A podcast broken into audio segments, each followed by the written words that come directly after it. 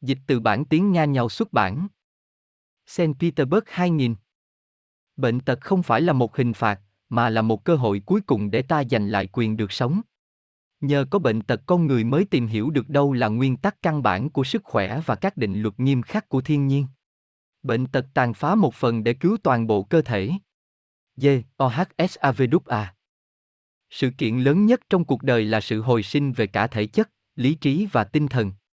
Điều tốt nhất mà một quyển sách có thể phục vụ bạn là nó không những thông báo cho bạn một chân lý mà còn bắt bạn phải suy nghĩ về chân lý đó. Mơ ước vĩ đại nhất của con người là sức khỏe và cuộc sống lâu dài. Paul B. R.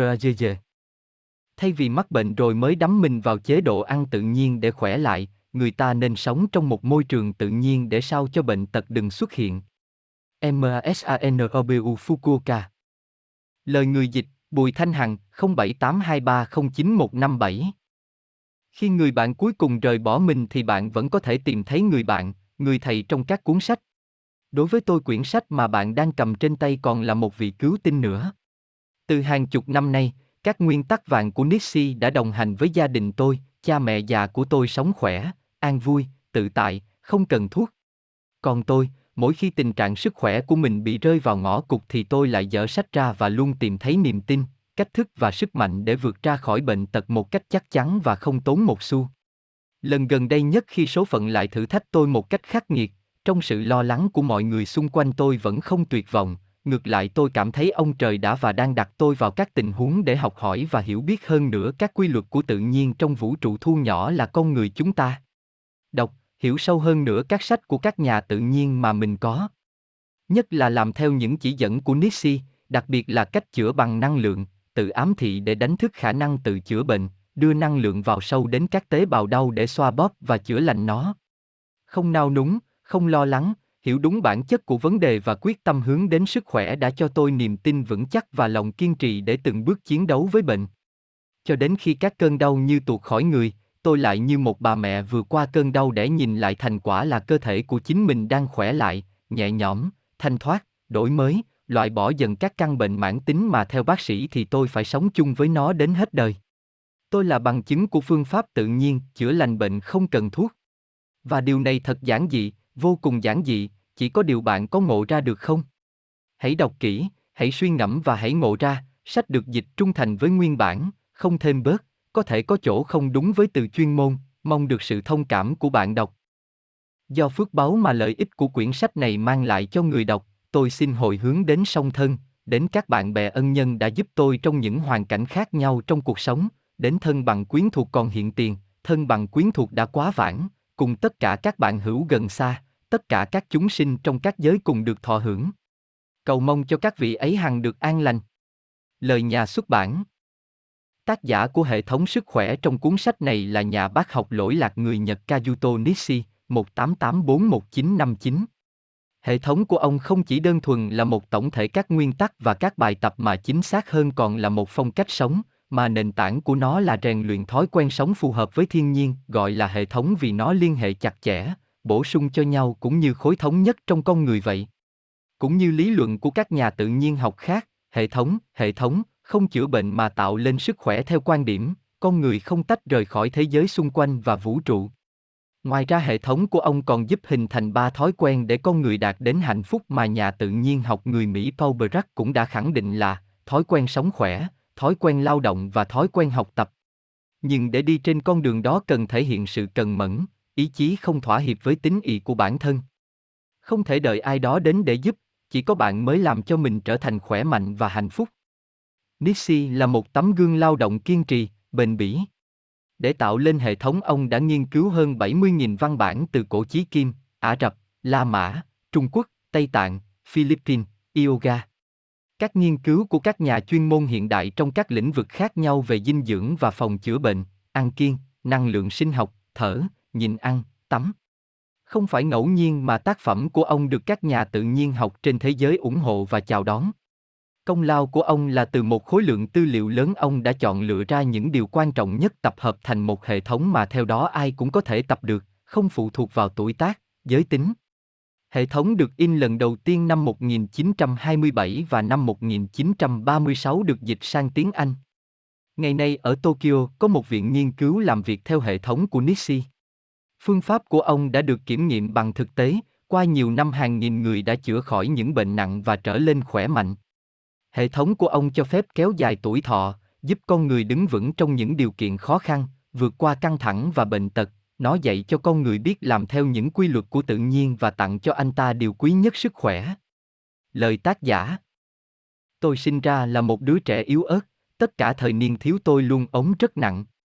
Bác sĩ nói tôi bị lao phổi, lao ruột, còn một vị bác sĩ nổi tiếng thì đã kết án tử hình tôi khi nói với cha mẹ tôi rằng tôi sẽ không sống được đến năm 20 tuổi. Và rõ ràng là giữa các bạn đồng niên tôi là một đứa trẻ ốm yếu nhất, mặc dầu vậy tôi luôn cảm thấy mình có khả năng hơn, thông minh và có ý chí hơn các bạn cùng lứa, và thật là khổ vì những đau ốm không cho tôi thực hiện những khả năng và mục đích của mình. Hơn cái gì hết trên đời này điều mà tôi mong muốn là điều mà tôi không bao giờ với tới, tôi khao khát sức khỏe. Tôi tập luyện môn đấu kiếm, môn thiền nhưng bệnh tật vẫn không rời bỏ tôi, tôi rất đau khổ cả thể chất lẫn tinh thần và càng ngày càng gầy đi. Đến thời kỳ phải chọn nghề nghiệp tôi quyết định vào trường kỹ thuật. Cha mẹ tôi cho rằng nghề kỹ sư xây dựng sẽ phối hợp với người có sức khỏe yếu như tôi. Nhưng bệnh tật đã cản trở con đường của tôi, tôi hiểu rằng tôi sẽ không đạt được gì nếu không làm cho mình khỏe lên. Nhiệm vụ này đã trở thành vấn đề sống còn đối với tôi. Và tôi bắt đầu thu thập tài liệu kiến thức mà ở đó tôi có thể tìm cho mình câu trả lời cho câu hỏi, làm thế nào để khỏe. Tôi bắt đầu áp dụng lên mình tất cả các lời khuyên bảo. Vào thời đó nổ y lên sách của Flecha về vấn đề dinh dưỡng, ông khẳng định muốn cơ thể nhận được các chất bổ dưỡng nhiều nhất thì phải nhai kỹ. Ngoài ra tôi còn biết rằng liều thuốc tốt nhất đối với con người là thiên nhiên. Trong thiên nhiên có sẵn cơ sở của sự sống và sức khỏe. Lúc đó điều này là một phát hiện mới đối với tôi, bởi chính những bác sĩ trước đây của tôi, họ chỉ chiến đấu với bệnh tật, còn từ quyển sách của Fletcher tôi biết được rằng, có thể nâng cao toàn bộ sức sức khỏe của cơ thể. Tôi bắt đầu làm theo Fletcher, nhai thật kỹ, bỏ đi tất cả những gì khó tiêu, gọt sạch vỏ của các loại quả. Nhưng chẳng bao lâu tôi trở thành một người tham ăn, và tôi mắc phải chứng táo bón và đau đầu dữ dội. Tôi tiếp tục nghiên cứu các tài liệu khác, chẳng bao lâu tôi hiểu được vì sao tôi lại bị đau như thế. Bất cứ một loại thức ăn nào chưa tiêu hóa sẽ tích lũy trong ruột già và tạo lên một môi trường thức ăn cho các loại vi khuẩn, chúng lại tiết ra các độc tố. Những độc tố này lại rơi vào máu, phân tán đi khắp cơ thể và tạo lên bệnh tật. Và tôi đi đến kết luận thức ăn không chỉ tạo lên sức khỏe mà còn phá hủy nó. Sau đó tôi đọc tiếp tài liệu của Sinker về phép chữa bệnh bằng nhịn đói. Khi đó trong tôi xuất hiện ý nghĩ về sự liên quan giữa ruột và não, ý nghĩ này về sau phát triển trong lý thuyết của tôi. Nghiên cứu vấn đề này tôi chú ý đến các công trình của các nhà khoa học về tuần hoàn máu. Từ công trình của giáo sư Zepa của trường Đại học Tổng hợp Markokova, động cơ của sự tuần hoàn máu lên não, tôi biết được rằng, sự chảy máu não là do viêm tai, còn viêm tai là do đau họng, họng đau là do thận làm việc không tốt, sự phá vỡ các chức năng bài tiết của da và thận dẫn đến các bệnh về gan. Nguyên nhân chính của cả chuỗi các bất hạnh này là do ruột làm việc tôi. Tôi cũng biết được rằng, bên trong các mạch máu đã giãn rộng của não, thậm chí cả của người khỏe chứa không ít hơn 23 nhóm vi khuẩn các loại có hại khác nhau. Nhưng chúng không mang lại tổn thất gì cho cơ thể. Đó chính là vì trong cơ thể ta phải có một lực lượng bảo vệ nào đó để không bị tấn công từ bên ngoài vào. Tôi bắt đầu tìm các thông tin về các lực lượng bảo vệ này của cơ thể. Tôi nghiên cứu ảnh hưởng của bệnh táo bón lên chức năng của não bộ và kết quả là đã đi đến một suy nghĩ về một phương pháp mới để chữa bệnh thần kinh. Sau một thời gian dài nghiên cứu về tuần hoàn máu tôi xây dựng lên một quan điểm của mình về sự chuyển động của máu trong cơ thể con người, về nguyên tắc nó khác với quan điểm chung. Các tĩnh mạch ở trên da tạo thành các cái gọi là các trái tim ngoại biên, chúng rất cần thiết cho tuần hoàn máu là điều giữ cho ta ở trong tình trạng khỏe mạnh. Như vậy nếu chính các mạch máu chịu trách nhiệm về sức khỏe và về hệ tuần hoàn máu thì cần phải làm cho chúng trở lên chắc chắn, luôn đổi mới và hồi phục. Để làm được điều này tôi đề nghị làm các bài tập đặc biệt và tắm không khí và tắm nước tương phản. Tôi biết rằng, việc chữa bệnh bằng nhịn ăn đã có từ thời cổ.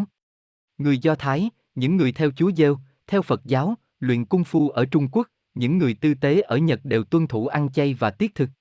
Bác sĩ người La Mã Atletiak khuyên, để chữa bệnh nên nhịn ăn, chỉ uống nước và thưởng thức thiên nhiên.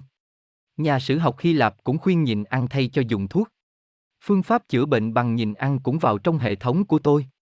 Điều gì xảy ra khi ta nhìn ăn? Kết quả nhanh chóng của nhìn ăn dẫn đến sự xuất hiện các khoảng chân không ở nơi các tĩnh mạch gặp các mao mạch. Mà khoảng chân không của các mao mạch chính là động lực cho tuần hoàn máu, chính vì khoảng chân không là sức mạnh, mà đói lại tạo ra các chân không nên tức là nhìn ăn chúng ta tạo ra động lực cho toàn cơ thể mình. Tuy nhiên tôi không bao giờ cho nhìn ăn là phương pháp, phương pháp, toàn năng, nó chỉ là một trong những phương pháp tạo lên sức khỏe trong hệ thống của tôi. Từng bước một, tôi lần tìm trên con đường đi đến sức khỏe của bản thân, tôi bắt đầu hiểu cơ thể của tôi làm việc như thế nào và cần phải làm gì để cảm thấy khỏe mạnh. Dần những người bị mắc các bệnh khác nhau cũng đến tìm lời khuyên ở tôi. Thử tìm ra nguyên nhân ở bệnh này hay bệnh kia, tôi đi đến kết luận, không tồn tại một bệnh nào riêng rẽ và không nên chữa riêng một bệnh nào vì cơ thể chúng ta là một khối thống nhất. Tôi bắt đầu tạo ra những nguyên tắc khác nhau của một nền y học mới, dựa trên cơ sở của những khả năng và sức lực tự chữa bệnh mà thiên nhiên đã sinh ra trong chính cơ thể chúng ta. Ngoài ra tôi còn cho rằng để giữ sức khỏe thì cần phải kiên cường, và tôi bắt đầu tuyên truyền cho các quan điểm của mình. Các cố gắng tìm kiếm các phương pháp làm khỏe của tôi trùng hợp với phong trào vệ sinh sức khỏe theo tự nhiên ở Mỹ. Tôi lập tức tham gia vào phong trào này. Vệ sinh tự nhiên đối lập với nền y tế thuốc men tuyên bố một cách tiếp cận tổng hợp với sức khỏe của con người và nghiên cứu những quy luật của cuộc sống. Nghiên cứu một cách nghiêm túc nền y học, giải phẫu học, sinh lý học, vi khuẩn học, tâm lý học, triết học, hoạt động của các tôn giáo khác nhau, tôi có thể nói rằng, muốn làm cho cơ thể khỏe thì trước hết phải làm cho tình trạng thể lực trở lên bình thường, sau đó là các chỉ số về hóa học và vi khuẩn học, rồi đến tình trạng trí lực. Tôi cho rằng, bệnh sinh ra do bốn nguyên nhân. Một, do sự thay đổi của bộ xương. Hai, do sự thay đổi của các cơ quan bên trong. Ba, sự thay đổi của lượng nước chung của cơ thể, máu, bạch huyết, các chất lỏng khác. Bốn, Sự sụp đổ của tâm hồn. Hệ thống làm khỏe của tôi không ra đời ngay một lúc mà khi hoàn thiện dần các phương pháp chọn ra những gì quý nhất của nhân loại tôi mới tạo lên và gọi là hệ thống sức khỏe. Tôi tuyên bố nó khi tôi 44 tuổi, đó là độ dài trung bình của cuộc đời người dân Nhật vào thời kỳ đó. Từ đó đến nay nhiều năm đã trôi qua, mặc dù lúc bé tôi bị đoán trước một cái chết trẻ, nhưng nhờ hệ thống này mà tôi đã giữ được sức khỏe một cách chắc chắn. Sau khi xuất bản lý thuyết của mình, từ khắp nơi trên trái đất mọi người đã tìm đến tôi. Và tất nhiên là tôi đã từ bỏ chức vụ kỹ sư trưởng hệ thống tàu điện ngầm Tokyo và cống hiến toàn bộ bản thân cho điều mà đến nay đã trở thành sự nghiệp chính của đời tôi, các vấn đề về sức khỏe. Các nguyên tắc vàng của sức khỏe. Động cơ chính của máu nằm ở đâu? Thoạt nhìn thì tên gọi của chương sách này có vẻ không bình thường. Theo các sách giáo khoa về cơ thể học thì quả tim là máy bơm chính để đẩy máu đi theo các mạch máu. Nó đẩy máu đỏ giàu dưỡng chất và oxy theo các động mạch đến từng tế bào, tế bào, ở đó xảy ra quá trình trao đổi chất, các tế bào nhận dưỡng chất và trả lại cặn bã của các chất đã qua sử dụng để thải ra ngoài cơ thể. Dòng máu ngược lại được đi theo các tĩnh mạch, nó mang các thực phẩm đã phân hủy từ các tế bào về làm đầy tim qua tâm nhĩ phải, nửa trên bên phải tim. Khi đã được làm đầy máu, tim thực hiện co thắt để đẩy dòng máu vào tâm thất phải, đến lượt mình tâm thất phải lại co thắt và đưa máu vào phổi, ở đây dưới tác động của oxy máu được làm sạch, làm giàu và lại trở về tim, đạt đến tâm nhĩ trái nó lại rơi xuống tâm thất trái và từ đó nó lại theo các động mạch mang sự sống cho tất cả các cơ quan. Thức ăn cho các tế bào được thực hiện bởi các mạch máu li ti gọi là các mao mạch. Máu qua các mao mạch này mang oxy, vitamin, mỡ, đạm, khoáng chất đến các tế bào, rồi lại mang các chất thải đi khỏi. Trong các mao mạch chỉ chứa 5% lượng máu của cơ thể, nhưng chính ở đó đã xảy ra chức năng chính của hệ tuần hoàn, sự trao đổi chất giữa máu và các mô. Một mao mạch nhỏ hơn gấp 50 lần một sợi tóc và hằng hà sa số các tế bào của cơ thể được cuốn một mạng lưới mao mạch như một mạng nhện mỏng tan. Chiều dài chung của toàn bộ các mao mạch cộng lại là 60, 90 nghìn km. Vậy thì trái tim nhỏ bé được coi là máy bơm duy nhất lấy đâu ra sức để đẩy một mạng lưới mạch máu cực dài và cực nhỏ như vậy. Các nghiên cứu hiện đại đã chỉ ra rằng trái tim chỉ đủ sức để đẩy máu đến các mao mạch mà thôi. Tim đẩy máu vào động mạch chủ với áp lực là 120 đến 140 mm thủy ngân. Những lực này chỉ đủ thắng được lực ma sát của các thành hẹp của các mạch máu.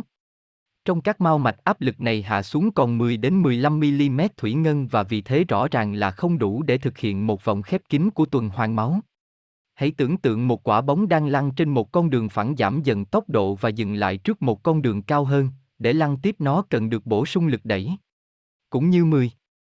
Thế để tăng máu từ các mao mạch ở các đầu ngón tay và chân cần một áp lực lớn hơn 60 đến 100 mm thủy ngân, năng lượng của trái tim thì không đủ để tăng máu trong tĩnh mạch. Thế mà nó đã hoàn thành rất tốt vòng tuần hoàn về tim. Vậy bí quyết là ở đâu? Tìm ra bí quyết này thật đơn giản. Tôi đưa ra sự giải thích như sau, động cơ chính của máu không nằm ở trái tim mà ở các mao mạch. Còn trái tim thì tôi chỉ xem như bộ phận điều chỉnh dòng máu, trong khi đó sự chuyển động nằm trong chính các mao mạch. Để hiểu vì sao tôi lại đi đến các kết luận đó, đầu tiên cần phải phân tích cấu tạo và chức năng của động mạch và tĩnh mạch. Rõ ràng là chúng khác nhau, nhưng cần phải xem xét sự khác nhau này cụ thể hơn nữa. Động mạch có vỏ rất dày và đàn hồi để giãn rộng và co lại giống như một cái ống hút của máy bơm. Tĩnh mạch có thành mỏng hơn và vàng để không cho máu chảy ngược lại thì giống như một ống xả. Rõ ràng là máy bơm được đặt giữa hai ống này. Tuy nhiên khác với máy bơm thông thường, trong cơ thể con người một đầu của động mạch và tĩnh mạch được nối với trái tim còn đầu kia được nối với các mao mạch. Và ngay lập tức xuất hiện câu hỏi, máy bơm nằm ở đâu? Ở trái tim hay ở các mao mạch? Tất nhiên là ở các mao mạch. Không có sự lựa chọn nào khác, bởi vì như chúng ta đã biết, động mạch là một ống hút, còn tĩnh mạch là một ống xả, nếu quả tim là máy bơm thì chúng ta sẽ đi đến một kết luận sai rằng, nó đẩy máu theo ống hút tức động mạch, và hút máu vào mình theo ống xả tức tĩnh mạch. Cho nên biết được cấu tạo của máy bơm và nhận thấy máu được hút bởi các mao mạch qua động mạch chúng ta hiểu tại sao động mạch lại giống như một ống hút đúng như cấu tạo và các chức năng của nó. Ngoài ra, nếu như dù trái tim thực hiện vai trò máy bơm thì chỉ có các ngăn bên phải là thực hiện vai trò này, bởi vì các ngăn bên trái không có khả năng co lại. Chúng liên quan đến hệ thống động mạch có khả năng giãn. Có nghĩa là trái tim thực hiện hai chức năng, co và giãn. Có được thực hiện bởi nửa phải, giãn, nửa trái. Bằng cách đó động cơ chính của máu nằm các mao mạch, động cơ phụ nằm ở hệ thống tĩnh mạch và nửa phải của tim. Cần phải nói rằng tôi không đơn độc trong quan điểm của mình. Tôi được biết đến các công trình của các bác sĩ Nga, A. Speransky và A. Damanov. Họ đã đặc biệt chú ý đến vai trò của các mao mạch trong việc kích thích các lực lượng bảo vệ của cơ thể. Trong quyển sách nổi tiếng của mình, Sự không ngoan kỳ bí của cơ thể, Damanov đã đưa ra ý tưởng trị liệu mao mạch. Ông khẳng định, các bệnh của các mao mạch là cơ sở của mỗi một quá trình bệnh tật. Không có môn sinh bệnh học của các mao mạch, y học sẽ chỉ dậm chân trên bề mặt của mọi hiện tượng và sẽ không có điều kiện để hiểu bệnh lý học một cách chính xác. Damanov coi các mao mạch đóng vai trò chính trong tuần hoàn máu, ông gọi chúng là những cơ quan rung động. Ông nói, hãy xem mỗi một mao mạch như là một trái tim nhỏ với hai nửa, một nửa thuộc về tĩnh mạch và một nửa về động mạch, và cùng với các van thích hợp của chúng, và bạn sẽ thấy ý nghĩa to lớn của các trái tim ngoại biên này đối với khoa sinh lý học thông thường cũng như khoa bệnh lý học. Bỏ qua những hiện tượng này là bỏ qua phần quyết định của hệ thống tuần hoàn máu. Khi lập ra lý luận của mình tôi đã dựa vào các kết luận của các bác sĩ Nga nổi tiếng này. Ngoài ra tôi còn sử dụng các nghiên cứu của A. Kroga về sinh lý học của các mao mạch, ông đã nhận giải Nobel về công trình này, cũng như báo cáo của Lobry về cơ chế của hệ mao mạch của máu mà ông đã làm ở Học viện của Pháp vào năm 1930. Ông khẳng định trái tim không phải là động cơ duy nhất của máu, rằng nó chỉ có sức mạnh đẩy máu về phía trước qua động mạch đến hệ mao mạch, còn tĩnh mạch hoạt động giống như trái tim thứ hai đảm bảo sự chuyển động của máu trong tĩnh mạch trở về tim. Phép trị liệu mao mạch Máu chính là sự sống, kinh cựu ước. Thực vậy, mỗi một tế bào nhận được thức ăn từ máu, nhưng chỉ có máu sạch, máu khỏe, lưu thông tốt trong cơ thể mới tạo lên những tế bào khỏe. Tim làm việc tốt hay không phụ thuộc vào chất lượng và số lượng của máu cung cấp cho các cơ và các van tim. Chức năng của mắt và tai có tốt hay không cũng phụ thuộc vào sự cung cấp máu có được tốt, sạch hay không. Cũng như thế đối với não, xương, các bắp cơ, tóc, móng. Do thành phần và độ sạch, máu có thể làm cho cơ thể khỏe lên hoặc đầu độc nó. Chính vì vậy mà phép trị liệu mau mạch đóng vai trò quyết định trong việc nâng cao sức khỏe con người. Hãy tưởng tượng dòng máu của mau mạch được phóng to lên nhiều lần, hãy tưởng tượng tiếng reo của các sóng của dòng máu trong vòng của các mau động mạch, sự giãn rộng của các tiểu động mạch quanh những hòn đảo của mô bị hư hại, hãy tưởng tượng sự phân bổ các chất chuyển hóa, các mảnh vỡ của các tế bào được phóng to qua các vòng của các mau tĩnh mạch và bạn sẽ hiểu vai trò sống còn của phép trị liệu mau mạch. À, Damanov viết. Tôi đã làm ra các phương pháp để làm mới và phục hồi các mạch máu bằng các bài tập và tắm không khí và tắm nước tương phản. Các bài tập này phục hồi và dọn sạch đường cho máu lưu thông, còn các sự thay đổi ngắn lần lượt của nhiệt độ của cơ thể dưới tác động của không khí và nước nóng và lạnh kích thích và làm rắn chắc bề mặt của các tĩnh mạch trên da đã giúp cho sự di chuyển của máu về tim được tốt hơn.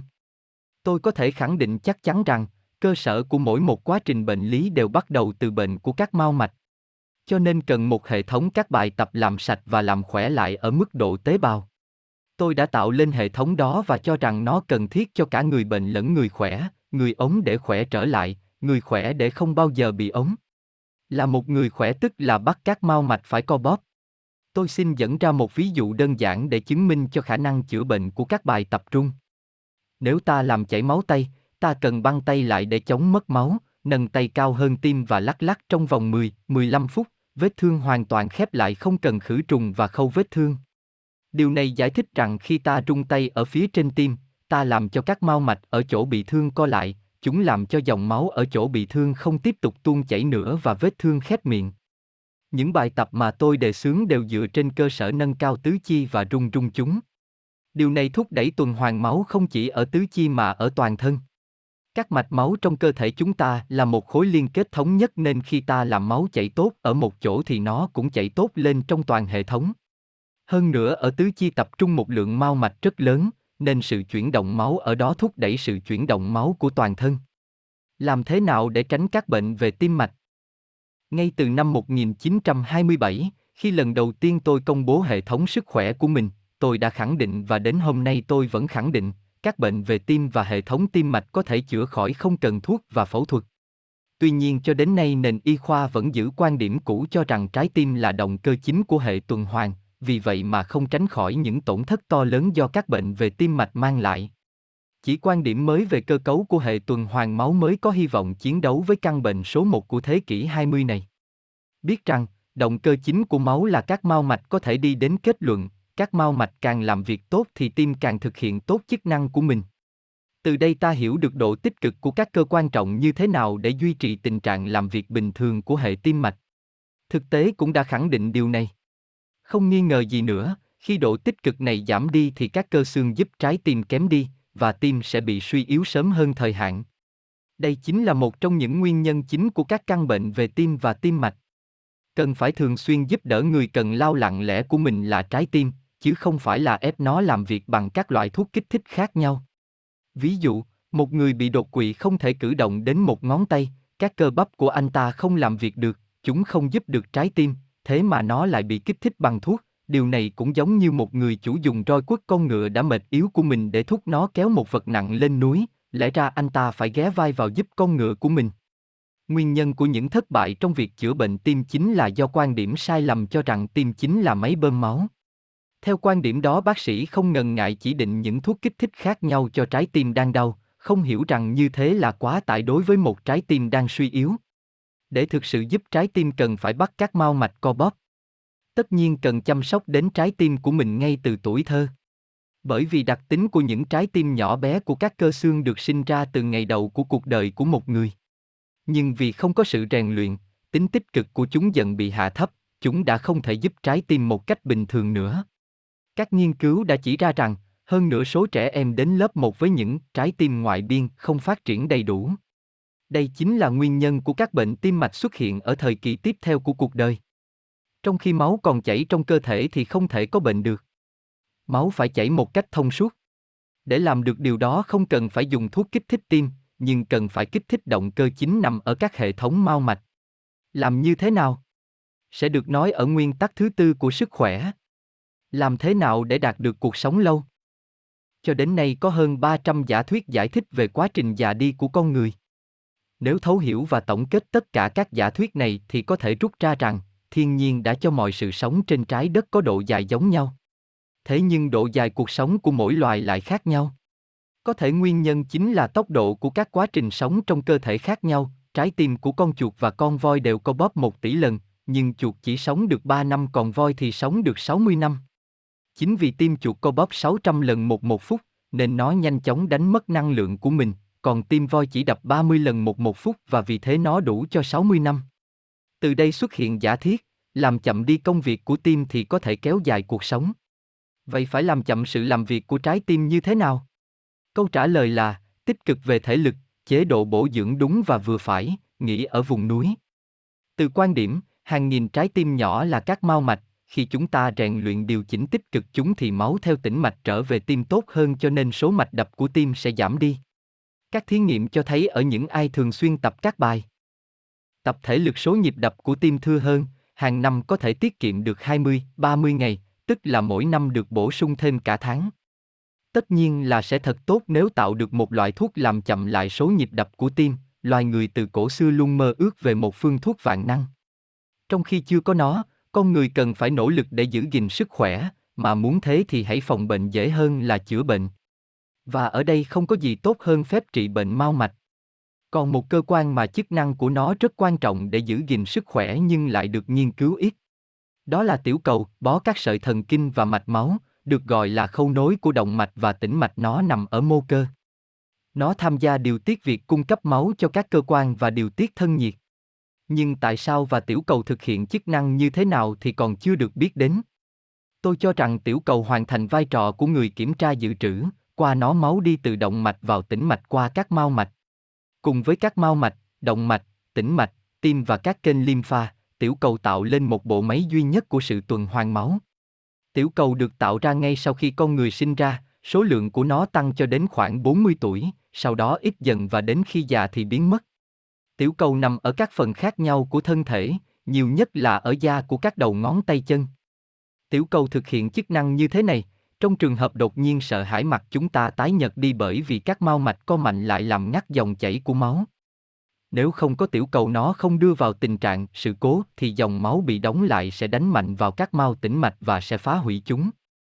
Nếu các tiểu cầu làm việc, dòng máu trong tích tắc sẽ chuyển từ tĩnh mạch vào động mạch giúp các mao mạch khỏi bị phá hủy. Bằng cách đó sự thực hiện các chức năng bình thường của các tiểu cầu bảo vệ con người khỏi bệnh tật, kéo dài tuổi trẻ. Có nghĩa là rất quan trọng khi giữ cho tiểu cầu được khỏe nhờ tác động qua lại giữa đường và chất cồn trong máu của một người. Sự cân bằng rất mong manh giữa đường và cồn này chỉ đạt được khi có sự cân bằng giữa nước và muối. Vấn đề ở chỗ là trong cơ thể chúng ta đường và cồn rất dễ được chuyển hóa cho nhau dưới tác động của nước và muối. Nếu sự cân đối giữa 16 nước và muối bị phá vỡ thì sẽ xuất hiện sự tích lũy cồn và đường. Cho nên hệ thống của tôi đề nghị sử dụng rượu và đường có mức độ. Còn để trung hòa tác hại của nó thì hãy uống một lượng nước lã, chưa đun, gấp 3 lần lượng cồn đã uống và gấp 2,5 lần lượng đường đã ăn trong vòng 4, 7 tiếng. Điều này ngăn cản được tác hại mà đường và cồn gây ra cho tiểu cầu. Như thế không có loại ký sinh trùng nào có thể sống trong ruột nếu như tiểu cầu ở thành của các cơ quan bên trong ở trong tình trạng bình thường. Hơn thế nữa không có viêm loét hay khối u nào có thể làm hại dạ dày nếu như trên thành của nó được duy trì tiểu cầu khỏe. Còn một chỉ số quan trọng của sức khỏe là huyết áp. Thường thì cho rằng sự dao động của áp lực bên trên mang lại tác hại cho sức khỏe, nhưng tôi cho rằng rất nguy hiểm khi sự tương quan giữa áp lực trên và dưới bị phá vỡ. Chỉ số của sức khỏe tôi cho là 7, 11, hoặc gần với tỷ lệ này 6, 11, 8, 11. Cần phải hướng đến con số đó. Có sự tương quan này thì bất cứ sự kết hợp nào của áp lực cũng không nguy hiểm, ví dụ, 174, 274, nhưng khi tỷ lệ vàng bị phá vỡ như 127, 95 xuất hiện sự nguy hiểm cho sức khỏe. Và sự phá vỡ càng lớn càng nguy hiểm cho sức khỏe. Cần nói rằng công thức này chỉ đúng với lứa tuổi ngoài 20. 6 nguyên tắc của sức khỏe. Nguyên tắc đầu tiên, đệm cứng. Nếu con người có nhiều bệnh tật, nguyên nhân cần tìm là sự thương tổn của xương sống. Xương sống, trụ cột của hệ xương, hệ cơ và hệ thần kinh. Xương sống thực hiện những chức năng rất quan trọng. Một, chức năng mang vác. Xương sống là trụ cột của cơ thể, cho nên nó phải có tính đàn hồi để thực hiện các tư thế uốn công sinh lý, đồng thời nó cũng phải vững chắc để chịu được sức nặng. 2. Chức năng vận động. Xương sống cung cấp động lực, sự vận động cho đầu, cổ, tứ chi và toàn cơ thể. 3. Chức năng hỗ trợ. Xương sống cung cấp tĩnh điện để giúp cho bộ máy thần kinh cơ. Chức năng này liên quan đến trạng thái tâm lý của con người. 4. Chức năng bảo vệ. Xương sống bảo vệ hệ thần kinh trung tâm, tủy sống, từ đó các dây thần kinh tỏa đi khắp các cơ và các cơ quan bên trong. Bất cứ một thương tổn nhỏ bé nào của xương sống cũng ảnh hưởng xấu đến tình trạng của các bộ phận khác của cơ thể, đồng thời phá vỡ sự hài hòa giữa trạng thái tâm lý và thể lực. Cho nên muốn nâng cao sức khỏe thì điều đầu tiên là phải chữa bệnh cho xương sống. Tất nhiên bài tập tốt nhất cho xương sống là một tư thế đúng. Những người quen đi còng lưng phải luôn kiểm soát mình để giữ cho lưng, vai thẳng, bụng phải thót lại. Để biết thế nào là đúng hãy đứng sát vào tường, chân hơi chỏi, tay thả tự do, mặt sau của đầu, vai, mông và gót chân chạm vào tường. Sau đó cố đứng sát vào tường sao cho khoảng cách giữa tường và thắt lưng không quá độ lớn một ngón tay, hơi thóp bụng, hơi vươn cổ và duỗi vai và giữ thân mình ở trạng thái này càng lâu càng tốt. Khó phải không? Nếu bạn quen đi gù giống như số đông người thì dáng đi đúng với bạn là không thoải mái, bởi vì các cơ và các dây chằng đã quá căng thẳng trở lên yếu khi phải giữ cho thân mình ở một trạng thái không đúng. Bạn càng khó giữ cho lưng thẳng thì dáng của bạn càng bị hỏng nặng rồi đó. Trong một ngày chúng ta phải hoàn thành một khối lượng lớn các động tác khác nhau, rất nhiều người phải làm việc ở tư thế ngồi rất lâu, đó không phải là tư thế lý tưởng cho cuộc sống. Mọi người thường không biết đi đứng thẳng và thường cúi xuống quá mức làm cho thân mình quá xa trọng tâm, bắt các cơ lưng phải chịu một sức nặng lớn. Thường thì cơ lưng của chúng ta vẫn cố chịu được, nhưng là cố hết sức, nhưng đến cuối ngày thì lưng của chúng ta mệt và chúng ta càng khó giữ cho dáng đúng. Nhưng một phần ba cuộc đời chúng ta dành cho giấc ngủ đêm, và cũng chính thời gian này. Nhưng một phần ba cuộc đời chúng ta dành cho giấc ngủ đêm, và cũng chính thời gian này thế đúng của xương sống chúng ta không phải chỉ để nghỉ ngơi mà còn để chỉnh lại dáng của mình. Cho nên nguyên tắc số một trong hệ thống của tôi là, đệm ngủ phải phẳng và cứng. Để giúp cho cột sống thẳng dần dần nắng lại tư thế đúng không có phương tiện nào tốt hơn là ngủ trên đệm cứng và phẳng. Đệm cứng và phẳng tạo điều kiện cho trọng lượng cơ thể được dàn trải đều trên một mặt phẳng làm cho các cơ được thả lỏng hết cỡ, sửa lại các sai khớp và sự cong vẹo của xương sống tạo lên do cả ngày giữ cho thân mình ở tư thế thẳng đứng, giúp phục hồi và giữ dáng đúng, giúp phục hồi hệ thần kinh làm cho các cơ quan bên trong thực hiện tốt chức năng của mình. Rất có ích nếu ngủ trên sàn nhà, có thể trang bị loại giường cứng bằng cách đặt một miếng gỗ hoặc một tấm ván ép lên giường, cũng có thể dùng đệm nhồi chặt. Bông, tóc hay mút cao su. Có nhiều cách nhưng cái chính là phải tránh xa đệm lò xo. Tại sao giữ gìn dáng đúng lại quan trọng như vậy? Từ xa xưa tổ tiên của con người di chuyển trên bốn chân nên không cần các cơ lưng chắc khỏe, bởi vì lưng của họ ở vị trí nằm ngang là tình trạng lý tưởng để có thể chịu một sự căng thẳng lớn. Nhưng khi con người đứng thẳng lưng thì đối với xương sống của anh ta xuất hiện các khó khăn về vận động và dần dần nó thay đổi hình dáng của mình. Xương sống của một người gồm 33 đốt sống tạo lên 5 phần. Phần xương cổ, 7 đốt. Phần xương ngực, 12 đốt. Phần xương thắt lưng, 5 đốt. Phần xương chậu, 5 đốt, tạo thành một xương, chậu. Phần xương cùng, thường là một xương từ 3, 4 đốt. Cột sống được cấu tạo từ những đốt sống liên kết với nhau thành hình chữ S, hình thái này tạo lên dáng đi thẳng và cho phép một phần sức nặng của thân thể dàn trải ở vùng liên kết các đốt sống. Ngoài ra hình thái này tạo thêm điều kiện thuận lợi để làm nhẹ đi các cú va đập tạo lên khi đi hoặc chạy. Giữa các đốt sống có lớp sụn và dây chằng, gân.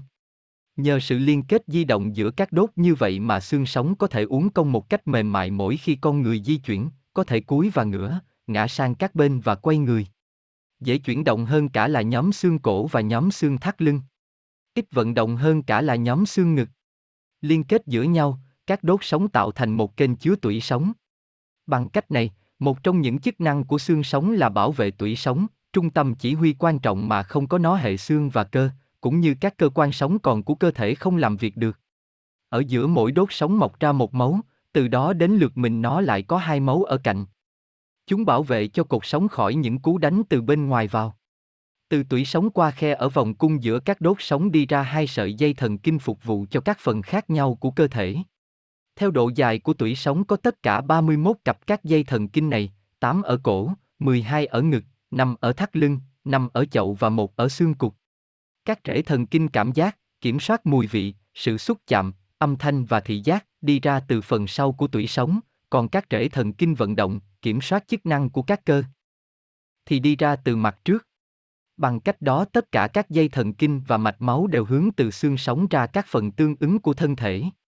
Khi các bộ máy khớp và dây chằng bị phá vỡ thì thường gây ra sự trật khớp, các đốt xương sống bị dịch chuyển sang một bên, đè lên các dây thần kinh và các mạch máu đi ra từ đốt sống này và không cho chúng thực hiện các chức năng một cách bình thường. Điều này dẫn đến sự nguy hại cho sự tuần hoàn máu, làm tê liệt các dây thần kinh bị chèn ép, kết quả là hàng loạt các sự phá vỡ khác nhau ở những cơ quan mà các dây thần kinh này đính vào. Đây cũng là nguyên nhân của một loạt các bệnh tật.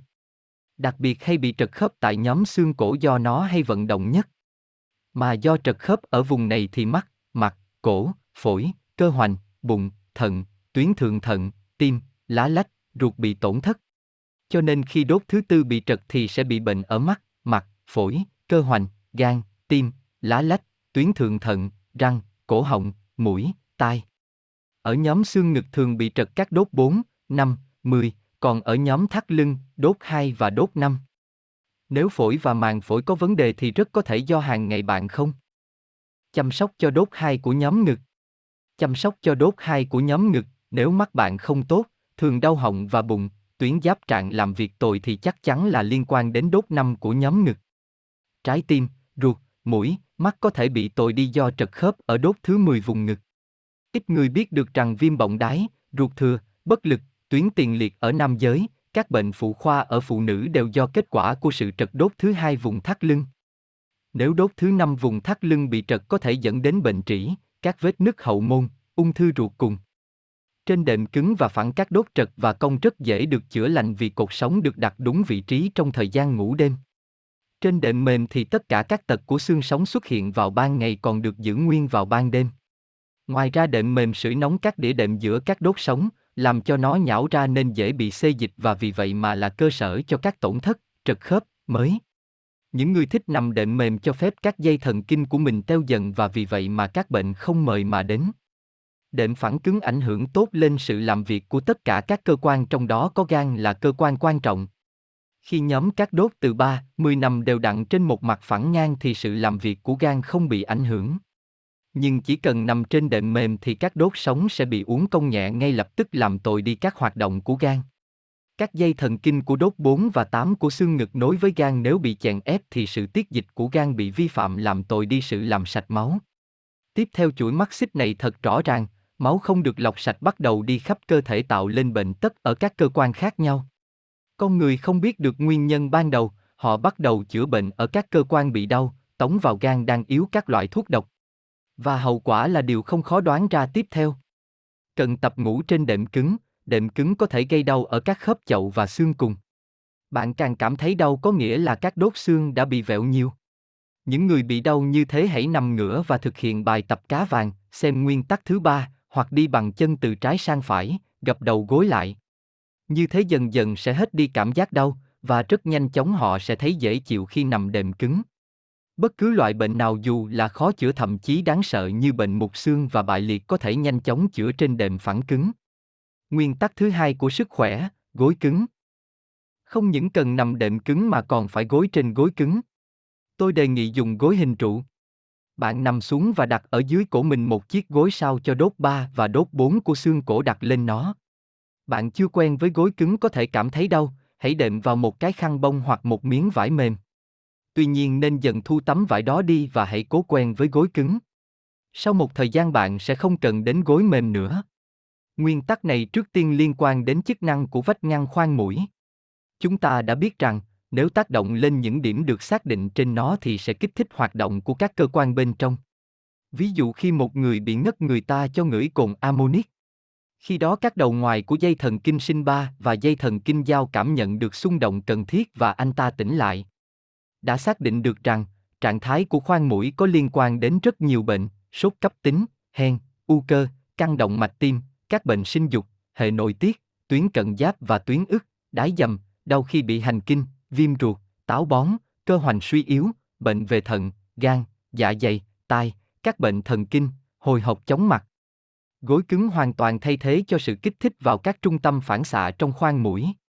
Khi dùng gối cứng có thể chữa khỏi bất cứ sự viêm nhiễm nào của vách ngăn mũi, cũng có nghĩa là ngăn chặn được các bệnh của các cơ quan liên quan. Gối cứng tác động một cách tích cực lên phần xương sống cổ, kích thích sự tuần hoàn máu lên não, bằng cách đó có thể ngăn bệnh sơ vữa động mạch. Kích cỡ của gối phải sao cho nó lọt vào hõm giữa xương đầu và xương bả vai. Như thế đốt thứ ba sẽ được duỗi thẳng và nằm trên mặt phẳng cứng. Những gối to và mềm tưởng rằng tiện lợi nhưng nó làm cho cổ bị queo, ngoài ra nó còn làm nóng các đốt sống rất nhiều. Gối cứng được làm tốt nhất là từ gỗ hoặc bông hoặc bằng sỏi bọc vải ở bên ngoài. Ở Nhật Bản có câu, cổ vẹo là dấu hiệu của cuộc sống ngắn. Trật các khớp cổ sẽ gọi lên bệnh viêm tấy ở các khớp, mà từ đây sự vận động của cổ bị tổn thất, xuất hiện những cơn đau dữ dội hoặc âm ỉ không chỉ ở chỗ cổ mà còn ở sau gáy. Ngoài ra trật đốt sống cổ số 3 và 4 còn là nguyên nhân của bệnh đau răng cả hàm trên và dưới. Những cơn đau mãn tĩnh ở vùng cổ thường thấy ở lứa tuổi 40 hoặc già hơn, ngày nay nó có ở mọi lứa tuổi do sự hoành hành của cuộc sống số với các game thủ, phôn thủ và máy tính thủ, người dịch, do tính chất của công việc, nhiều người phải làm việc rất lâu ở tư thế vừa ngồi vừa cúi ở trên bàn. Từ khi người ta thay công việc chân tay bằng công việc trí óc thì số người bị đau vùng vai gáy tăng lên rất nhiều. Mầm mống của căn bệnh này bắt nguồn từ còn bé. Trẻ em thời hiện đại phần lớn thời gian ngồi học bài, xem TV hoặc máy tính. A. À, tư thế nằm đúng ỏ, tư thế nằm sai, giống tư tư thế bấm điện thoại. Dấu hiệu của các bệnh của đốt sống cổ là đau ở sau đầu, mắt và tai, vùng ngang vai. Chúng bị đau lúc ta cử động và cả khi ta không cử động cổ. Ngoài ra cổ cũng bị hạn chế các cử động tự nhiên. Bệnh nhân thường không tìm được tư thế ngủ yên, họ thường xuyên cảm thấy đau vì vị trí không tiện lợi của đầu từ đó gọi lên sự căng thẳng ở các khớp và dây chằng ở các đốt cổ. Sử dụng gối cứng giúp cho ta loại bỏ vấn đề này. Tất nhiên trong những ngày đầu, tuần đầu bạn cảm thấy đau tê tê ở sau đầu. Nhưng hãy bắt mình tiếp tục dùng gối cứng cho đến khi các dấu hiệu đau hết đi, để cho các dấu hiệu đau nhanh mất đi chúng ta cần làm bài tập cá vàng. Nguyên tắc thứ ba của sức khỏe, bài tập cá vàng. Nhờ việc đi đứng thẳng mà con người thanh toán được các bệnh về cột sống, nhưng vấn đề hoại xương sụn thì chưa bao giờ lại nở rộ như bây giờ. Nguyên nhân nằm trong chính cách sống của chúng ta và cách chúng ta đối xử với xương sống của mình. Hiểu biết về xương sống của chúng ta còn rất kém. Nhớ được hình ảnh giải phẫu từ sách giáo khoa là tốt lắm rồi. Còn đa số không biết rằng tình trạng sức khỏe của bản thân là do tình trạng sức khỏe của xương sống quyết định. Người ta có thể chữa các bệnh viêm họng, viêm thanh quản, viêm tai, lao, viêm đường tiết liệu, các vấn đề về khả năng tình dục hàng năm trời mà không thấy kết quả. Và họ không biết được rằng, nguyên nhân sâu xa đầu tiên là do xương sống bị tổn thương. Cộng với cách sống mà cuộc sống hiện đại mang đến thì thật là dễ hiểu vì sao mà các bệnh về sản xuất lại phát triển rầm rộ như vậy. Chúng ta sống văn minh, ít vận động, chỉ tung hô cho các cuộc thi đấu thể thao. Chúng ta ăn quá nhiều, nhưng lại không đủ vì các món ăn nhân tạo thiếu chất sống thừa chất độc. Các bắp cơ nhão nhoét vì thiếu vận động. Vì cách sống của chúng ta mà xương sống trở lên cứng và dễ gãy, dễ bị biến dạng. Các đĩa đệm và các khớp giữa các đốt sống dễ bị tổn thất do thiếu các bài tập và tuần hoàn máu trong các mô xung quanh. Cột sống bị khô dần đi, nhiều người ở tuổi 60, 70 đã bị thấp đi 8 đến 13 cm, nhiều người bị cong. Và tất cả là do ta không biết chăm sóc đến cột sống. Căn bệnh hay mắc nhất là căn bệnh vẹo cột sống ở trẻ em do ngồi không đúng tư thế, ngồi lâu. Nếu ta không điều chỉnh lại thì chỗ vẹo càng ngày càng cứng lại. Bệnh vẹo cột sống còn có thể bị ở người lớn nếu một thời gian dài ta để cho cột sống không đúng. Như chúng ta đã biết, nguyên tắc 1 và 2 của sức khỏe sửa lại dáng đi. Nguyên tắc thứ ba này cũng sửa lại các tật của xương sống. Nếu chúng ta tập bài này một cách hệ thống, nó sẽ giúp ta sửa lại dáng đi rất hiệu quả, điều đó còn có nghĩa là nó giúp ổn định lại sự cân đối trong cơ thể, cân đối trong dinh dưỡng, làm sạch cả sự cân bằng thần kinh. Thực hiện bài tập cá vàng này như thế nào? Tư thế đầu, nằm ngửa trên đệm phẳng hoặc sàn nhà, hai tay đặt ở sau đầu, duỗi ra hết mức, chân cũng duỗi hết mức, bàn chân dựng vuông góc với thân người, mũi chân chĩa về phía mặt, gót chân, mông, đùi tiếp xúc với sàn. Bây giờ lần lượt đếm đến 7, cần duỗi người giãn hết cỡ giường như ta kéo xương sống về hai đầu khác nhau, đầu tiên đưa gót chân phải sát sàn nhà về phía ngược lại 25. So với đầu, hai tay cùng một lúc đưa ra theo hướng đầu, sau đó đến gót trái cũng làm như gót phải, sau đó đặt hai tay xuống dưới các xương cổ, hai chân khép lại, các ngón chân chĩa về phía mặt. Trong tư thế này bắt đầu rung động toàn thân giống như con cá uống mình trong nước. Lúc lắc người từ trái sang phải trong vòng 1, 2 phút, chứ không phải nhích lên hay lùi xuống. Làm bài tập này thường xuyên vào sáng và chiều. Nó giúp uống cho sản xuất khỏi bị cong vẹo đồng thời làm cho hệ thần kinh đỡ bị căng thẳng, ổn định tuần hoàn máu, điều hòa giữa hệ thần kinh thực vật và động vật. Bài tập cá vàng giúp cho các dây thần kinh ở hai bên cột sống trở lại bình thường, giải phóng chúng khỏi các áp lực lớn. Việc tập thể thao một cách thái quá cũng dẫn đến các bệnh về xương sống. Mỗi vận động viên chuyên nghiệp nào cũng bị những tổn thương về xương sống. Cho nên các bác sĩ thường cảnh báo về việc tập thể thao một cách thái quá. Mỗi loại môn thể thao nhất định liên quan đến vấn đề nhất định của xương sống. Môn cưỡi ngựa làm tổn thương vùng xương ngực và thắt lưng dẫn đến vấn đề về tình dục như liệt dương, bệnh thận, trĩ. Môn bắn cung làm hại thính giác vì đốt ngực số 4 bị yếu đi. Môn tennis phá vỡ chức năng của cơ gọi ra bệnh viêm màng phổi, còn Jindo làm cho người bị gù, có nghĩa là sẽ bị bất kỳ bệnh gì. Tuy nhiên nếu tập vừa phải thì chỉ mang lại lợi ích. Trong mọi việc ở đời đều phải có mức độ. Bài tập cá vàng không chỉ chỉnh lại các dị tật của xương sống, nó còn làm tăng mạch đập của ven để máu nhanh chóng quay lại tim, giúp da thải các tạp chất. Bằng cách đó bài tập làm cho tim tốt hơn và da sạch hơn. Nó còn giúp cho nhu động ruột tốt hơn nghĩa là sẽ đấu tranh tốt với bệnh táo bón, một trong nguyên nhân chính để xuất hiện các bệnh khác. Khi bị táo bón các chất độc trong phân sẽ ngấm vào máu và tham gia vào tuần hoàn đi lên nuôi các tế bào não. Điều này gây lên sự giãn hoặc viêm các mao mạch và dẫn đến phá vỡ các chức năng trí não. Bài tập cá vàng giúp loại bỏ vấn đề này. Như vậy nguyên tắc thứ ba bài tập cá vàng giúp sửa lại tư thế, làm máu tuần hoàn tốt, giúp sự điều phối giữa các hệ thần kinh ngoài và trong, giúp các chức năng của ruột, gan, thận, da, não, tim, dạ dày. Trong thiên nhiên khi ta quan sát kỹ các con vật, ta thấy chúng thực hiện đều ba nguyên tắc đã nêu trên. Chúng ngủ trên sàn cứng, đầu gối trên chân trước, khi tỉnh dậy điều đầu tiên chúng làm là vươn mình, ngoáy đầu và lắc toàn thân. Cũng như thế khi nói về đại diện của các nền văn minh cấp thấp, họ không mấy phàn nàn về sức khỏe như chúng ta, các nạn nhân của nền văn minh cao. Họ ngủ trên nền đất, sống một cuộc sống hoạt động tích cực, thay vì ngồi trên đi văn êm ấm, họ đứng, đứng là một tư thế hoàn toàn tự nhiên mà xương sống được thăng bằng so với xương chậu. Tư thế ngồi làm con người ra khỏi thế cân bằng. Các đại diện của nền văn minh tất nhiên là không thể bỏ được thói quen ngồi ghế êm, nhưng họ cần phải thận trọng đối với chúng, nếu không thì chúng ta chỉ gặp được các bộ xương sống khỏe mạnh của các bộ tộc sống ở thời kỳ đồ đá. Dinh dưỡng cho xương sống Ben Các Faden, cha đẻ của ngành văn hóa thể lực, thường nói, mỗi một người trẻ lâu đến đâu khi mà xương sống của anh ta trẻ lâu được đến đó. Mỗi người có thể trẻ thêm được 30 tuổi nếu anh ta cố gắng kéo giãn xương sống của mình. Thêm vào đó sức khỏe của xương sống không những phụ thuộc vào khối lượng công việc mà nó phải gánh vác mỗi ngày mà còn phụ thuộc vào chất tạo lên nó. Trước tiên xương sống rất cần các khoáng chất thiên nhiên, canxi, phốt-phô, magie, mangan. Vậy chúng cần để làm gì? Canxi là thành phần chính của xương, 90% canxi nằm ở hệ xương, nhưng nó cũng cần thiết cho các cơ quan khác nữa. Những hiện tượng điển hình cho việc thiếu canxi là thần kinh dễ bị kích thích cao. Đặc biệt điều này dễ nhận thấy ở trẻ em vì trẻ em có độ nhạy cảm nhiều hơn người lớn.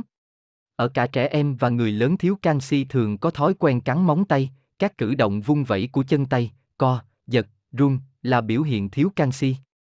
Rất may là nguồn canxi thiên nhiên rất phong phú, vì nó chứa trong bất cứ thức ăn nào của thiên nhiên, gan, thận, tim, trứng, ngô vỡ, các loại ngũ cốc nguyên vỏ, đặc biệt là gạo lứt, yến mạch, các loại hạt, các loại rau xanh, bắp cải, củ cải đỏ, bồ công anh, súp lơ, atiso, xà lách, cà rốt, dưa chuột, các loại quả, cam, sung, nho, chà là phơi dưới nắng mặt trời. Phốt phô cần thiết để hình thành hệ xương khỏe và cân bằng quá trình trao đổi chất. Nguồn tự nhiên của phốt phô là lưỡi, nội tạng động vật, cá và mỡ cá, phô mát tươi, các loại đậu đổ, su hào, bắp cải, xà lách, các loại hạt ngũ cốc nguyên vỏ, cám. Magie giúp cho canxi và vitamin D trong quá trình tạo xương, làm cho xương không bị mềm. Nó có trong các loại đậu đổ, ngũ cốc nguyên vỏ, mầm cây cỏ linh lăng, rau chân vịt tươi, quả bơ, cám, lạc, hạt hướng dương, mật ong, nho khô, táo tàu, dưa chuột. Mangan đưa oxy từ máu đến các tế bào. Điều này rất quan trọng trong dinh dưỡng của các đĩa đệm và các khớp sụn của xương sống, vì chúng không có được sự chuyển hóa máu trực tiếp. Mangan có trong gan, lòng đỏ trứng, da cầm, nội tạng động vật, format tự nhiên, rong biển, khoai tây, đặc biệt là phần vỏ, để khoai tây không mất đi các chất bổ cần thiết cần luộc hoặc nướng rồi ăn cả vỏ, xà lách, các loại đậu đổ, bột ngô tự nhiên, đặc biệt là chuối. Ngoài các khoáng chất xương sống rất cần các vitamin, đặc biệt là vitamin A, C, D, vitamin nhóm B đặc biệt cần thiết cho tủy sống và hệ thần kinh. Vitamin A, D cần thiết cho cơ thể để hấp thu canxi và phốt phô và còn giúp cho hệ thần kinh thực hiện tốt chức năng của mình. Những người không có đủ vitamin A và D thì xương không chắc còn bề mặt của nó thì mỏng và giòn. Nguồn vitamin A tự nhiên, các rau quả tươi, cà rốt, dưa bở, bí ngô, trứng, gan động vật và cá. Nguồn vitamin D, gan cá, các loại dầu không bảo hòa, trứng, sữa tươi, bơ. Nguồn gốc tự nhiên của vitamin D chính là mặt trời. Tắm nắng hàng ngày giúp có một nguồn dự trữ vitamin D trong cơ thể. Nên nhớ rằng sau khi tắm nắng không được tắm nước ngay để cho vitamin D kịp thẩm thấu vào cơ thể. Vitamin C là một nguyên tố sống còn, nó cần thiết để sinh ra collagen làm cho các tế bào xương liên kết với nhau. Thiếu vitamin C các cơ quan không thể tồn tại. Nhưng cơ thể lại không có khả năng dự trữ vitamin C, nên nó cần được bổ sung hàng ngày. Nguồn gốc tự nhiên của vitamin C, các loại quả dâu trong thiên nhiên, các loại họ cam chanh, rau xanh, ớt ngọt, bắp cải, ăn sống vì vitamin bị phá hủy khi đun nóng. Vitamin B1, tiamin cần cho các tế bào thần kinh, các bắp cơ, cơ tim được làm việc bình thường. Dấu hiệu thiếu vitamin B1 là hay bực tức, mất ngủ, sút cân, ăn không ngon, yếu mệt, uể oải, trầm uất. Vitamin B2 cần thiết cho toàn cơ thể nói chung đặc biệt là mắt, miệng, da. Đau mắt đỏ, lở loét miệng, lưỡi, môi chính là dấu hiệu của thiếu vitamin B2. Vitamin B6 cần cho các tế bào thần kinh và da, cần để hấp thu các thức ăn, quá trình trao đổi chất giữa đạm và mỡ. Dấu hiệu thiếu vitamin B6 là hay bực tức, nổi mẩn, các cơ bắp phản ứng tồi. Vitamin B12 cần để hình thành và tái sinh các hồng cầu của máu, tạo lên vỏ não, chống thiếu máu, làm cho trẻ em ăn ngon miệng, là thuốc tăng trương lực của người lớn tuổi.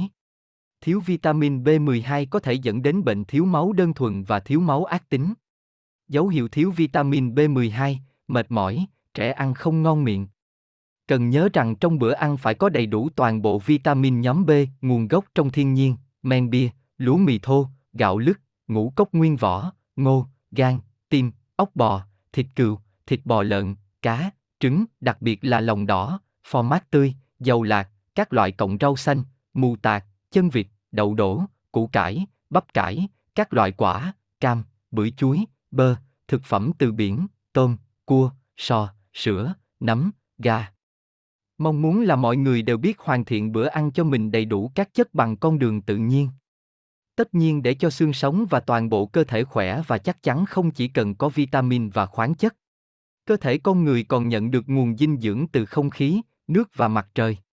Từ dinh dưỡng trong hệ thống sức khỏe bao gồm 4 yếu tố cấu thành và duy trì cuộc sống của con người, thức ăn, nước, ánh sáng và không khí. Vấn đề này sẽ còn nói ở chương dinh dưỡng. Nguyên tắc thứ tư của sức khỏe, bài tập rèn luyện hệ mau mạch. Tê trong những năm gần đây các chuyên gia thường khuyên mọi người các hình thức rũ bỏ khỏi tình trạng chung, chạy tại chỗ, chạy thông thường, phi ngựa, nhảy để tránh các quá tải về thể xác và thần kinh. Rồi cuối cùng khuyên đi du lịch, thay đổi hoàn cảnh, tức là kết quả vẫn là vũ mình. Tại sao môn chạy lại tác động đến tất cả các cơ quan nội tạng như vậy? Tim, phổi dạ dày gan thận và các bộ phận khác của cơ thể con người từ hàng triệu năm trước được hình thành trong điều kiện vận động cao, hàng ngày phải chịu sự rung lắc do chạy, đi nhanh, nhảy đánh nhau. Vì vậy mà giờ đây với cách sống ít vận động của chúng ta các cơ quan này phải được giúp để làm sạch khỏi cặn bã. Chúng cần phải được rung lắc thật sự. Không có cách nào rửa và làm sạch gan thận và đặc biệt là tim tốt hơn là rung lắc chúng. Trong nguyên tắc thứ tư của sức khỏe tôi đưa ra những cử động đặc biệt, giơ tay và chân lên và rung chúng. Mục đích của các cử động này là rèn luyện các mao mạch. Trên đây tôi đã khẳng định, động lực chính của tuần hoàn máu không phải ở tim mà ở các mao mạch. Như chúng ta đã biết tại các đầu tứ chi tập trung một lượng lớn các mao mạch. Khi rung tay và chân, trong các mao mạch xuất hiện một dao động phụ, dao động này bắt các mao mạch co bóp mạnh lên, tích cực đẩy máu hơn lên. Và vì các mao mạch trong cơ thể là một hệ thống nhất nên sự tốt lên ở một chỗ dẫn đến sự tốt lên của cả hệ thống tuần hoàn. Bài tập cho các mao mạch được thực hiện ở tư thế nằm giơ hai tay và hai chân lên. Tại sao? Tại vì trong tư thế đó máu trong tĩnh mạch sẽ chảy xuống dưới và dần dần tạo ra một khoảng trống làm cho máu lưu thông nhanh hơn. Tôi đề nghị mỗi ngày tập hai lần đối với tất cả mọi người kể cả những người ống không dậy được khỏi giường, những người già yếu, những người bị bệnh tim. Bài tập này có thể thay thế cho môn chạy tại chỗ mà không làm cho tim và các khớp bị quá tải. Thực hiện bài tập này không mặc quần áo mang lại hai lần lợi ích, làm tăng sự hô hấp qua da có nghĩa là làm sạch cơ thể khỏi các cặn bã qua da. Thực hiện bài tập rèn luyện mau mạch như thế nào? Tư thế ban đầu, nằm ngửa trên mặt cứng và phẳng dưới các đốt xương cổ đặt gối cứng hình trụ, hoặc không cần gối. Sau đó nâng cả hai chân hai tay lên sau cho bàn chân song song với sàn nhà, rung rung hai tay hai chân trong tư thế đó khoảng 1-3 phút. Làm như thế với tứ chi không phải ngẫu nhiên. Từ thuở xa xưa, người ta đã xác định 31. Bệnh qua trạng thái của tứ chi, người ta đặc biệt chú ý đến các chi dưới, trước tiên là gan bàn chân. Ví dụ, mắt cá và bàn chân bị sưng là chứng cứ của bệnh tim thận hoặc thiếu máu. Chân bị đau được phản ánh qua dáng đi. Có thể chẩn đoán bệnh qua tư thế và dáng đi. Chân phải bị đau phản ánh các cơ quan bên trong ở phía bên phải, chân trái, các cơ quan bên trái. Đặc biệt là các móng tay và chân chứng tỏ một cách sâu sắc các chứng bệnh bên trong con người. Về lý tưởng móng của các ngón phải có màu hồng, mặt nhẵn, chân móng có hình cong rõ rệt. Khi có dấu hiệu bị bệnh của hệ thần kinh trung ương, bệnh của não thì móng của ngón trỏ bị mất đi độ nhẵn ban đầu.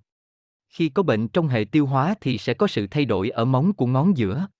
Khi bị bệnh ở hệ tuần hoàn thì móng của ngón đeo nhẫn thay đổi. Còn khi có bệnh ở thận, bọng đái và cơ quan sinh dục thì có sự thay đổi ở ngón út. Sự có mặt lâu dài của vết trắng trên các ngón tay có liên quan đến các bệnh mãn tính về gan, thận, hệ thống lympha, thiếu sắt, sự phá vỡ của trao đổi chất. Sự hoàn toàn biến mất của chân móng của tất cả các móng minh chứng cho bệnh thận mãn tính. Ngoài ra các bệnh về thận thường biểu hiện bằng các móng tay bị hẹp dài và phồng lên, thêm vào đó tất cả các thay đổi đều bắt đầu từ ngón út. Các móng rất dài và mảnh liên quan đến sự rụng tóc sớm ở những người trẻ tuổi cũng là bằng chứng cho sự yếu đi của thận. Sự thay đổi của các chân móng cũng nói về các bệnh của tim, tim to, tim khuyết tật thì các chân móng trông rất lớn. Khi có sự phá vỡ tuần hoàn máu mãn tính và sự rối loạn hoạt động của tim thì các chân móng lại rất nhỏ hoặc hoàn toàn biến mất. Triệu chứng quan trọng của các bệnh khác nhau là sự lồi lên của các móng, như thế được gọi là móng của Hippocrates. Thường thì liên quan đến tuyến giáp, bệnh đường ruột, phổi hoặc tim. Những điểm sâu trên các móng tiêu biểu cho bệnh ghẻ, bệnh phong thấp kèm theo sự phá hủy của các khớp. Móng tay hay gãy theo chiều dọc là bằng chứng của sự rối loạn tiêu hóa, sự dễ gãy của móng tay là do thiếu các khoáng chất trong cơ thể. Khi hệ tuần hoàn máu bị rối loạn thì móng bị dày lên. Để duy trì tứ chi ở tình trạng bình thường, khỏe mạnh thì bài tập rèn mau mạch là rất cần thiết. Về lợi ích của sự rung, Bài tập dành cho hệ mau mạch và bài tập cá vàng được xây dựng trên sự rung mang tính quyết định quan trọng. Cơ thể của con người không bao giờ ở trong trạng thái tĩnh hoàn toàn, các cơ, thành dạ dày co bóp đều đặn, ruột luôn chuyển động theo hình sóng, thế còn trái tim. Nó không nghỉ một phút, nó gõ nhịp, rung động và chúng ta sống. Thành các mạch máu cũng thường xuyên co bóp, còn khi ta nói thì các dây thanh quản rung động. Nếu phỏng theo câu nói nổi tiếng của đề các thì tôi rung động nghĩa là tôi đang sống. Thiên nhiên sử dụng sự rung rất rộng rãi. Ví dụ cá heo bơi nhanh không phải chỉ nhờ có ngoại hình thuôn, đuôi và vây làm việc mà còn nhờ những xung động sóng chạy từ đầu đến chân, nó làm giảm lực cản của môi trường xung quanh, do đó mà làm tăng tốc độ bơi của cá. Nhà triết học và bác sĩ người Anh D. Gali đã nghiên cứu sự rung động từ hai thế kỷ trước đây. Ông đã chứng minh, các rung động bên ngoài làm rung các cơ quan cảm giác, các cơ và não của chúng ta. Lên được đến não các rung động này gọi lên được các phản xạ tương ứng làm cho nó suy nghĩ và sáng tạo. Tất nhiên là ngày nay giả thiết đó có vẻ ngây thơ, nhưng chính sự kiện xuất hiện giả thiết nói lên rằng, về tác hại và lợi ích của rung động đã được các nhà bác học nghĩ đến từ lâu. Còn từ cuối thế kỷ trước trên các trang của các tạp chí của Nga, người đưa tin y học khoa thần kinh và người đưa tin y khoa trị liệu có đăng các bài báo về việc chữa bệnh bằng sự rung. Hãy thử đưa hai tay ra phía trước ta sẽ thấy các đầu ngón tay hơi động đậy. Rõ ràng các cử động rất nhỏ đó là rất cần thiết cho cơ thể nên nó mới tạo ra chúng. Những rung động tự nhiên nhỏ bé đó đóng vai trò quan trọng trong quá trình lọc sạch ở các mô, nó cần thiết cho quá trình làm ấm và nhờ nó mà tuần hoàn máu đến các tế bào tốt hơn lên. Đặc tính co bóp của các mao mạch biến chúng thành các máy bơm nhỏ để đẩy máu theo tĩnh mạch trở về tim. Chúng ta biết rằng các đốt sống được liên kết bởi các dây chằng và các sụn. Khi rung động toàn cơ thể bằng bài tập cá vàng chúng ta đã rèn luyện toàn bộ sự liên kết của xương sống, làm cho nó khỏe, mềm mại và chắc chắn. Sự rung làm cho các xung động của tĩnh mạch tốt hơn, có nghĩa là làm cho toàn cơ thể có sức sống mãnh liệt hơn. Những bài tập mà tôi đưa ra thích hợp với tất cả mọi người, chúng không đòi hỏi các dụng cụ chuyên dụng, ngay cả những người bệnh không thể rời giường bệnh cũng có thể tập chúng. Các bài tập không chỉ giúp vượt qua bệnh tật mà còn giúp phòng chống bệnh. Việc thực hiện chúng hàng ngày làm cho cơ thể được khỏe và giúp huy động tốt các khả năng tự bảo vệ của cơ thể. Nguyên tắc thứ năm của sức khỏe, áp lòng bàn tay bàn chân. Ngoài các mao mạch, tim chúng ta còn có một người giúp việc đắc lực đó là cơ hoành. Số lượng cử động của cơ hoành trong một phút bằng số lượng cử động của tim. Nhưng sự chuyển động của nó lớn hơn nhiều so với sự co bóp của tim và lượng máu nó đẩy được cũng lớn hơn nhiều. Thực hiện phần đầu của bài tập này chúng ta giúp cho sự làm việc tốt của cơ hoành, làm cho máu chảy tốt hơn trong cơ thể, cũng có nghĩa là giúp cho quá trình dinh dưỡng và làm sạch tốt hơn. Bài tập có lợi ở chỗ là nó phối hợp các chức năng của các cơ và các dây thần kinh bên phải và bên trái của cơ thể đặc biệt là nội tạng. Thực hiện phần đầu của bài tập táp tay, chân như thế nào? Tư thế ban đầu, nằm ngửa trên mặt phẳng cứng, dưới cổ đặt một cái gối tròn nhỏ, có thể không gối, áp chặt lòng bàn tay và lòng bàn chân và đưa đầu gối ra hai bên. Sau đó hãy một Ân 10 đầu ngón tay vào nhau thật chặt, 10 lần. hai Ân hai lòng bàn tay thật chặt, 10 lần. 3. Ân cả hai bàn tay, 10 lần. 4. Hai tay vẫn áp nhau đưa lên cao hết tầm cánh tay, kéo lên trên đầu và sau đó từ đưa qua mặt cho đến thắt lưng dường như sẽ người ra làm hai. Mũi tay luôn hướng về phía đầu, 10 lần. 5. Mở các mũi tay về phía hai bàn chân, di động chúng từ vùng bẹn đến vùng rốn, 10 lần. 6. Vươn hết cỡ hai tay áp nhau đưa lên trên thân mình, giống như cắt không khí bằng một cái rìu, 10 lần. 7. Đưa hai bàn tay áp lên trên xuống dưới hết cỡ, 10 lần. 8. Để hai bàn tay áp nhau lên vùng bụng và di chuyển hai bàn chân áp nhau, khoảng cách 1, 1, 5 độ dài bàn chân, lên trước, ra sau, cố không tách rời hai bàn chân, 10 lần. 9. Cùng một lúc đưa hai bàn tay và hai bàn chân áp chặt ra trước và sau làm sao cho kéo giãn các đốt sống, 10, 60 lần. Thực hiện phần thứ hai, phần chính của bài tập như thế nào? Áp hai lòng bàn tay và hai lòng bàn chân, nhắm mắt để ở vị trí này 10, 15 phút, hai bàn tay áp để vuông góc với thân mình. Tất cả các bài tập của hệ thống sức khỏe mong được thực hiện ở tư thế khỏa thân vì các bài tập này hướng đến sự thở sâu của từng tế bào, chúng bắt các tế bào phải thở. Quần áo mà chúng ta thường mặc ngăn trở sự thở của tế bào.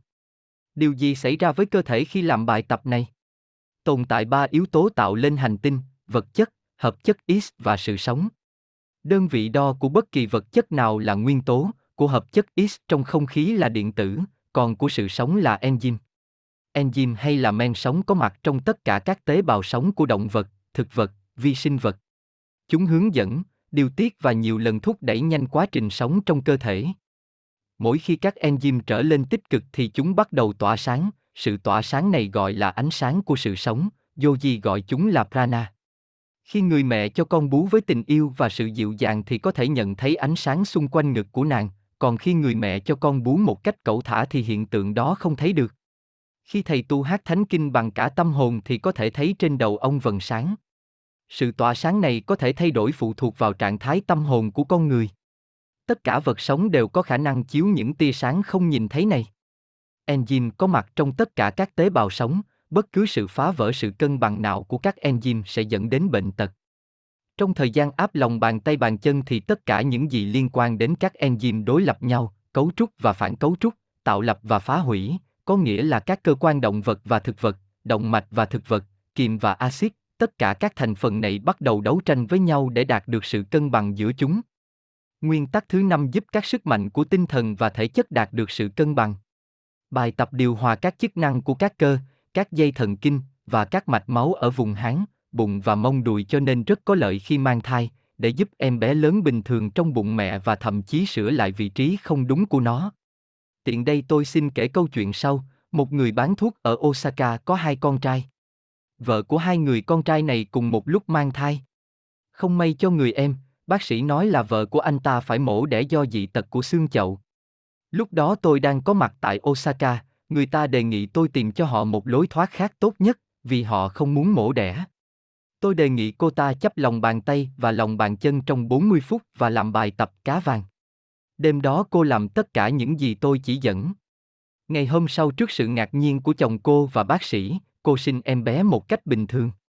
Vợ của người anh cũng bị thai tiền đạo nhưng cô cũng làm theo cách chỉ dẫn của tôi và cô cũng không bị khó khăn gì khi sinh em bé. Nguyên nhân là ở chỗ xương chậu hẹp hay thai tiền đạo làm rối loạn các chức năng của các dây thần kinh và phá vỡ sự cân bằng của các yếu tố sống khác làm cho cái thai nằm ở vị trí không bình thường. Nhưng khi cơ thể người mẹ trở lại thế quân bình thì xương chậu và cái thai trở lại vị trí bình thường. Việc thực hiện bài tập áp bàn tay chân 40 phút đã dẫn đến sự thiết lập sự cân bằng cần thiết giữa hệ thần kinh giao cảm và đối giao cảm cũng như sự hòa hợp của các loại chất lỏng chung trong cơ thể. Tôi chú ý đến một yếu tố chung tồn tại trong tất cả các tôn giáo, chấp hai lòng bàn tay trước ngực. Rõ ràng đây không phải là sự trùng lập ngẫu nhiên mà chứa ẩn một cơ sở sinh lý. Điều gì xảy ra trong cơ thể khi làm điều này? Lúc này các chất lỏng chung của cơ thể, máu, lympha, được trung hòa và cân đối nhau. Bạn có thể kiểm tra, hãy đo áp huyết, ghi lại các chỉ số trên và dưới, sau đó chấp bàn tay và chân từ 3, 4 phút và đo áp huyết lần nữa. Bạn sẽ ngạc nhiên, nhận thấy chỉ số về sau cân bằng hơn gần với tỷ lệ vàng hơn. Ngoài ra việc đặt lòng bàn tay phục hồi lại thế cân bằng giữa kiềm và axit trong cơ thể, cho nên rất có ích nếu trước khi ăn, chắp tay trước ngực 1, 2 phút. Nhưng nếu bạn hàng ngày tập luyện thì không cần phải làm trước khi ăn nữa. Nếu bạn thường xuyên chấp lòng bàn tay và khuỷu tay trước ngực 40 phút và thường xuyên hướng trí lực vào nó thì bạn có thể đánh thức khả năng chữa bệnh bằng tay, bởi vì lòng bàn tay cũng có khả năng tỏa sáng thần bí, hãy làm điều này dù chỉ một lần vì nó chẳng có gì là khó nhọc cả, khi đó năng lượng trong lòng bàn tay sẽ tăng lên rất nhiều. Kỹ thuật chữa bệnh bằng lòng bàn tay rất đơn giản, chỉ cần đặt bàn tay vào chỗ đau một thời gian nào đó, trước khi đặt hãy làm bài tập các mau mạch và cá vàng. Ở phương Đông các yogi nhờ tập luyện đặc biệt mà có tích lũy được những năng lượng tuyệt vời của thiên nhiên và có khả năng truyền năng lượng đó cho người khác.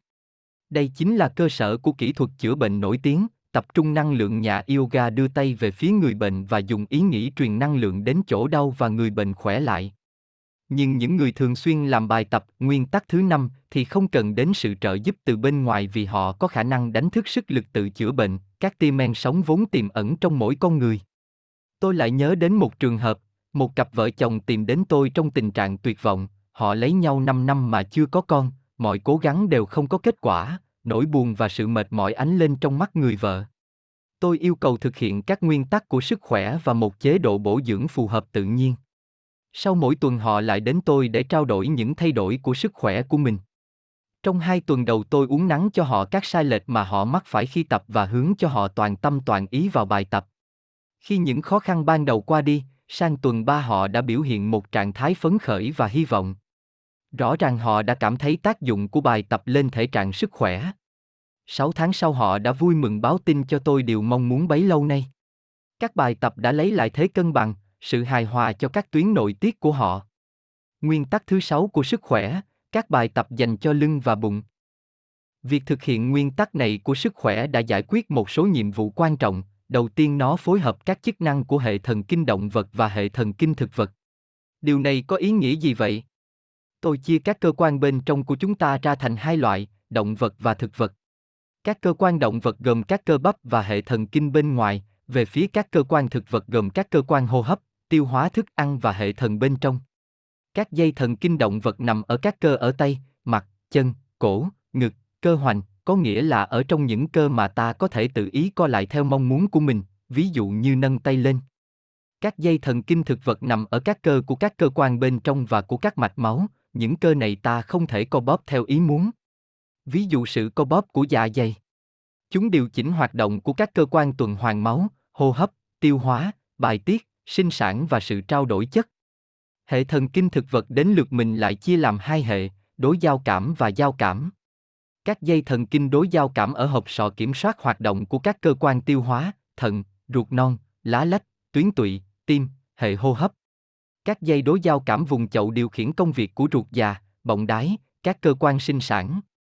Hệ thần kinh giao cảm có ba mạng lớn, mạng tim liên kết các nhánh của thần kinh lang thang với các hạch thần kinh, mạng mặt trời nằm giữa dạ dày, cơ hoành và đại động mạch, màng xương chậu nằm ở vùng chậu và lan ra khắp các cơ quan bên trong.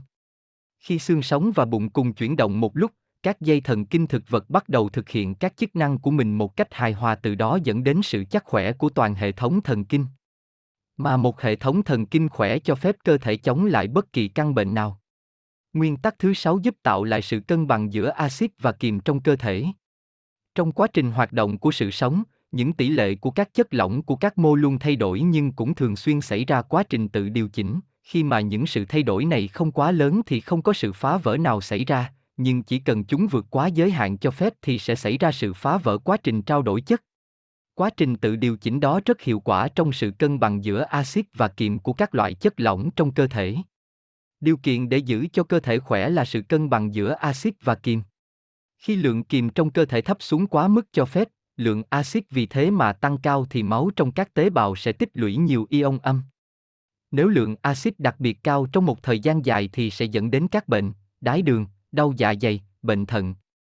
Nếu thừa kiềm sẽ dẫn đến bệnh co hẹp dạ dày, uốn ván và các bệnh khác. Các loại hình thể thao thông thường để làm chắc các bắp thịt giữ độ axit. Còn sự thở sâu và thiền thì sinh kiềm. Nhờ bài tập nguyên tắc thứ sáu, xương sống và cơ hoành cùng một lúc chuyển động và thiền sẽ tạo lại thế cân bằng giữa axit và kiềm. Đó là sự bắt đầu đưa ta đến con đường chữa bệnh đúng.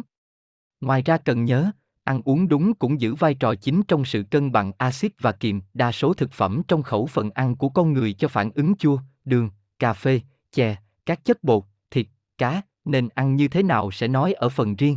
Hiện thời tôi chỉ xin dừng ở chỗ, khi cơ thể con người có sự chênh lệch cao ví như nồng độ axit quá cao, cơ thể sẽ nhanh chóng điều chỉnh bằng cách sử dụng lượng kiềm dự trữ.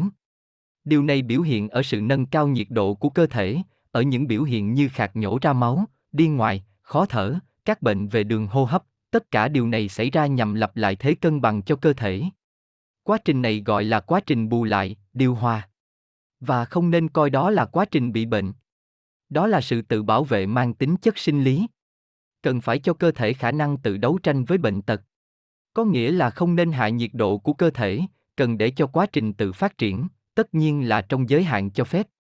Để tránh biến chứng, cần sử dụng các phương pháp phòng chống tự nhiên, thí dụ, lau thân thể nhất là các nếp gấp ở nách, gối, bệnh bằng giấm hay rượu thậm chí là nước ấm, nhưng đừng chữa thứ mà bạn gọi là bệnh bằng thuốc có nguồn gốc hóa học. Nhiều người sợ nhiệt độ cao cho rằng bạch cầu có thể phá hủy các huyết cầu, điều này không đáng lo nếu như độ axit và mức nước chung trong cơ thể giữ ở tỷ lệ bình thường. Tình trạng hài hòa đó của cơ thể có thể đạt được nhờ nguyên tắc thứ sáu của sức khỏe. Ngoài tác dụng phối hợp hoạt động của các hệ thần kinh giao cảm và đối giao cảm, phục hồi và duy trì sự cân bằng lượng axit và kiềm trong cơ thể, bài tập còn giúp điều chỉnh hoạt động của ruột. Cuối cùng thì nguyên tắc thứ sáu của sức khỏe tạo lên một sức mạnh tinh thần giúp ta trở lên khỏe mạnh. Tôi cảm thấy đúng như tôi nghĩ về mình, chân lý này nằm trong cơ sở của phép chữa bệnh bằng ám thị. Chính vì vậy mà khi thực hiện bài tập, những cử động của xương sống và bụng có kết hợp với tự kỷ ám thị. Tự nói với mình những khẳng định tốt về SK, chúng ta dường như đưa mình vào những đợt sống của sức khỏe và niềm vui sướng. Đôi tai của bạn, giọng nói của bạn, ý thức và tiềm thức của bạn cũng hướng đến những đợt sóng này. Nếu bạn tin là bạn sẽ khỏe mạnh thì bạn sẽ chiến thắng được bệnh tật và sẽ sống lâu, hạnh phúc. Hiện giờ bạn có khỏe hay không, đó là kết quả của việc bạn đã tin và làm trong quá khứ, bạn sẽ mạnh hay yếu trong tương lai, là phụ thuộc vào điều mà bạn tin và hành động hiện thời. Giống như nước thay đổi hình dạng theo đồ đựng của nó, thì các phân tử của các tế bào của bạn cũng thay đổi ngay tình trạng của mình hoàn toàn phù hợp với niềm tin của bạn. Ở đâu có niềm tin thì ở đó có chân lý. Nếu bằng các suy nghĩ tiêu cực của mình trước đây bạn đã tạo ra các loại bệnh cho mình thì giờ đây bạn hãy dùng những suy nghĩ tích cực, bạn có thể loại khỏi bệnh tật cho mình. Hàng ngày bạn hãy làm bài tập nguyên tắc thứ sáu vào buổi sáng và chiều, bạn sẽ lấy được sức khỏe và chiến thắng được bệnh tật. Tiềm thức của bạn tiếp nhận được thông điệp này và sẽ làm việc vì bạn thậm chí cả khi bạn ngủ. Còn các tế bào của bạn khi tiếp nhận được thông điệp đó sẽ làm tốt các chức năng của mình, bằng cách đó chúng cho phép bắt đầu những quá trình tích cực để dẫn đến sự khỏe lại của toàn cơ thể. Thực hiện bài tập nguyên tắc thứ sáu dành cho lưng và bụng như thế nào? Vị trí ban đầu, ngồi ở thế kim cương, gập gối, mông để trên hai gót chân, hoặc ngồi xếp bằng tròn, xương sống hoàn toàn vươn thẳng, giữ thăng bằng ở xương cụt. Một, nâng vai lên và hạ xuống, 10 lần. Bây giờ làm các bài tập chung xen giữa các bài tập chính. A. tay đưa ra trước ngực đặt song song với nhau, nhanh chóng nhìn qua vai trái, cố nhìn xuống xương cụt, sau đó bằng ý nghĩ đưa mắt từ xương cụt dọc theo xương sống lên đến các đốt cổ. Quay đầu trở lại vị trí ban đầu, rồi lại nhìn qua vai phải như đã làm với vai trái, không quan trọng là bạn có nhìn thấy xương cục và suốt dọc xương sống của mình hay không, bạn có thể làm điều này trong tưởng tượng. B. giơ tay lên đầu song song với nhau, vươn thẳng xương sống và nhanh chóng làm những điều ở mục A. Bài tập chung này xếp lại các đốt sống cổ, tránh trật khớp, có nghĩa là chữa và tránh cho ta khỏi các bệnh về máu và các bệnh khác. 2. Nghiêng đầu sang trái, phải, mỗi bên 10 lần. Làm bài tập A và B. 3. Nghiêng đầu ra trước, sau, mỗi bên 10 lần. Làm bài tập A và B. 4. Nghiêng đầu sang phải, ra sau, trái, ra sau, mỗi bên 10 lần. Làm A và B. 5. Nghiêng đầu sang phải, tay phải hướng về phía vai phải, sau đó từ từ vươn cổ. Ra, xoay đầu về phía xương sống, làm mỗi bên 10 lần. Làm A và B.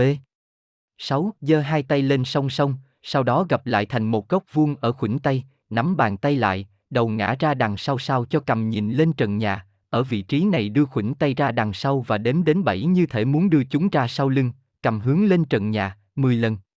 Làm A và B. Thực hiện phần chính của bài tập như thế nào?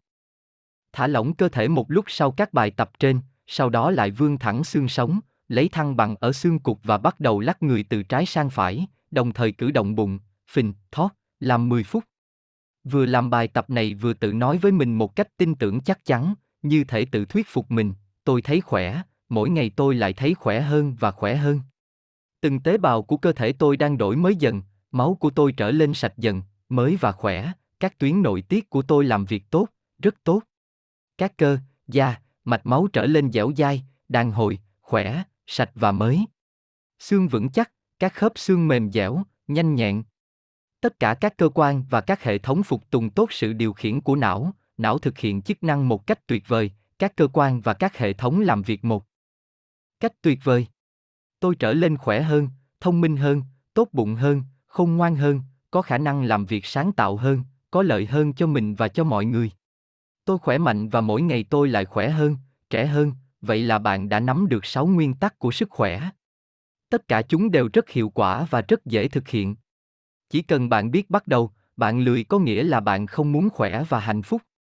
Trong 6 nguyên tắc này tập trung tất cả các tri thức được ghi nhận ở các học thuyết khác nhau về thở, chuyển động, chữa bằng năng lượng, mát xoa. Các nguyên tắc này giúp cho từng tế bào, từng cơ quan làm việc bình thường. Chúng phục tùng một nhiệm vụ duy nhất, đánh thức sức mạnh tự điều chỉnh, tự chữa bệnh của cơ thể. Tuy nhiên hệ thống sức khỏe không chỉ hạn chế ở 6 nguyên tắc. Mời các bạn đọc tiếp các phần sau. Hệ thống sức khỏe Bệnh tật và những sức mạnh chữa bệnh Những quan điểm truyền thống về bệnh tật và cách chữa bệnh càng ngày càng thể hiện sự thiếu cơ sở. Cùng với các phương tiện máy móc mỗi ngày một hiện đại, các bác sĩ vẫn không chữa lành được rất nhiều bệnh nhân. Số người ống ngày một tăng. Thật đáng tiếc, nền y học hiện đại với những chi phí khổng lồ bất lực, cho nên con người tìm kiếm những khả năng khác để khỏi bệnh. Khác với các quan điểm của y học chính thống tôi đề nghị một cách thức để nâng cao và giữ gìn sức khỏe chứ không phải là đấu tranh với vô số bệnh tật. Qua rất nhiều năm nghiên cứu, tôi tạo ra một hệ thống sức khỏe, hệ thống sức khỏe mà có thể gọi là khoa học về sức khỏe. Tôi coi cơ thể, cơ thể, con người như một hệ thống tự điều chỉnh. Tôi không đồng ý với những ai can thiệp thô bạo vào cơ thể con người hòng chữa được bệnh của nó. Truyền thống chữa bệnh bằng cách làm mất đi các dấu hiệu của nó bằng các loại thuốc đã dẫn đến sự phá vỡ cấu trúc tổng thể cũng như các chức năng của các cơ quan và các mô tế bào, bởi vì bất cứ một loại chất nào không được đồng hóa bởi cơ thể sống và không được nó dùng để duy trì sự sống đều trở thành thuốc độc đối với nó. Không cần phải chữa mà phải giúp cơ thể đánh thức sức mạnh tự chữa bệnh của chính mình nhờ các biện pháp tự nhiên, loại bỏ những cản trở quá trình hoạt động tự nhiên của cơ thể giúp nó làm thông thoáng con đường mà dòng sinh khí đang chảy qua. Nói cách khác mở ra một con đường tự chữa bệnh bởi vì trong gốc rễ của quá trình sống của cơ thể con người có các quy luật tự điều chỉnh và tự chữa lành. Thiên nhiên đủ vĩ đại để tạo ra trong mỗi cơ thể khả năng tự lấy lại sự thăng bằng của mình. Nhưng những sức mạnh tự nhiên đó đều có giới hạn. Cho nên con người phải biết giúp chúng để chúng làm việc hiệu quả hơn. Để làm được điều này con người phải biết tuân theo những quy luật tự nhiên đang tác động và dẫn dắt sự sống trong cơ thể. Y học chính thống đã bỏ qua việc xem cơ thể con người là một chỉnh thể nên chỉ đối phó với một căn bệnh cụ thể, cố đè bẹp các biểu hiện của bệnh bằng các loại hóa dược phẩm. Còn hệ thống sức khỏe hướng tới sự nâng cao hiệu quả của sức mạnh tự chữa bệnh của tự nhiên bằng cách đó bảo vệ sức khỏe của người bệnh trong tổng thể thống nhất. Những dấu hiệu bất thường của cơ thể như sốt, nôn mửa, đi ngoài, mất ngủ, ăn không ngon, đau nhức hay ung nhọt đều là biểu hiện của sức mạnh tự chữa bệnh. Cơ thể cần sức mạnh này. Chúng báo hiệu cơ thể của chúng ta đang không cân bằng, đừng làm trầm trọng thêm sự mất cân bằng này nữa và cơ thể đang tự chữa. Điều này có nghĩa là đừng dập tắt các dấu hiệu đó. Nhiệt độ cao làm cháy các cặn bã trong máu, nôn mửa làm sạch dạ dày khỏi chất độc, điên ngoài làm sạch ruột. Cần phải loại bỏ các chất độc gây lên các triệu chứng này và trong mọi trường hợp không được đưa thêm các độc tố khác vào người nữa. Để không can thiệp vào hoạt động tự chữa bệnh của cơ thể một cách ngu ngốc cần biết các nguyên tắc của sự tự điều chỉnh xuất hiện trong thời gian bệnh. Chỉ khi đó ta mới tạo ra những điều kiện có ích cho cơ thể. Chỉ khi đó sự chữa bệnh mới mang lại ích lợi. Không một biện pháp nào có thể mang tính thực tế và hiệu quả nếu không dựa trên một nguyên tắc là hiểu rõ nguyên nhân. Chỉ khi đó ta mới thúc đẩy được quá trình tự chữa bệnh chứ không phải là ngăn cản nó, đó là thêm một nguyên tắc quan trọng trong hệ thống sức khỏe. Thiên nhiên sinh ra một cơ thể sống khỏe, nó đặt vào cơ thể những sức mạnh bảo vệ, tính miễn dịch, sự tự điều tiết, tự phục hồi và tự hoàn thiện. Vậy tại sao lại xuất hiện bệnh tật? Để hiểu được điều này cần phải phân tích. Thế nào là sức khỏe? Từ sức khỏe với ý nghĩa hoàn toàn nghĩa là sự hoàn chỉnh hoàn thiện của cơ thể, nghĩa là sự sảng khoái yêu đời, niềm tin vào cuộc sống, sự tự do của các hoạt động, cân bằng của các chức năng, chịu đựng dẻo dai trước bất kỳ một sự căng thẳng gò bó nào. Cơ sở của sức khỏe là sự tương tác và thay thế lẫn nhau của các cơ quan. Sức khỏe phụ thuộc vào sự hài hòa và cân bằng giữa các sức mạnh đối lập nhau trong cơ thể, giữa động và tĩnh, axit và kiềm, nóng và lạnh, hấp thụ và bài tiết. Những sức mạnh này thường xuyên hiện hữu trong cơ thể. Và sức mạnh tự chữa bệnh của chúng ta luôn giữ cho sự cân bằng giữa các sức mạnh trên. Chúng càng cân bằng thì cơ thể càng rắn chắc, trong trường hợp xuất hiện sự mất cân bằng thì cơ chế tự điều chỉnh nhanh chóng loại bỏ sự rối loạn này của cơ thể, tuy nhiên chúng ta thường xuyên không giúp đỡ cho sức mạnh chữa bệnh đó mà quấy rầy chúng, can thiệp ngu ngốc vào các quy luật tự nhiên. Hiểu biết các quy luật của thiên nhiên và làm theo chúng, đó là thêm một nguyên tắc nữa của hệ thống sức khỏe. Rất tiếc là thế giới hôm nay là thế giới của những người được trang bị rất tốt những kiến thức tách rời tự nhiên, không liên quan đến thiên nhiên và con người. Họ có thể nắm vững các công nghệ kỹ thuật và đau dạ dày mãn tính. Cùng với tri thức của mình, họ uống aspirin hoặc antacid để loại trừ nỗi đau mà không thèm biết nguyên nhân của nỗi đau đó từ đâu đến. Bất cứ bệnh nào trừ tai nạn và bệnh di truyền đều là kết quả của việc phá vỡ các quy luật tự nhiên. Cho nên chữa bệnh cần phải phục hồi lại các chức năng của các hoạt động sinh học trong cơ thể và điều này làm được chỉ khi ta hiểu được cơ thể ta đang cần gì. Trả lại cho con người sức khỏe chỉ khi ta hiểu được sức khỏe là gì. Phục tùng những quy luật nào? Để chiến thắng bệnh phải biết được nguyên nhân nó xuất hiện. Để biết được điều này lại phải hiểu các quy luật, quốc lộ, cơ bản mà các cơ quan này phục tùng.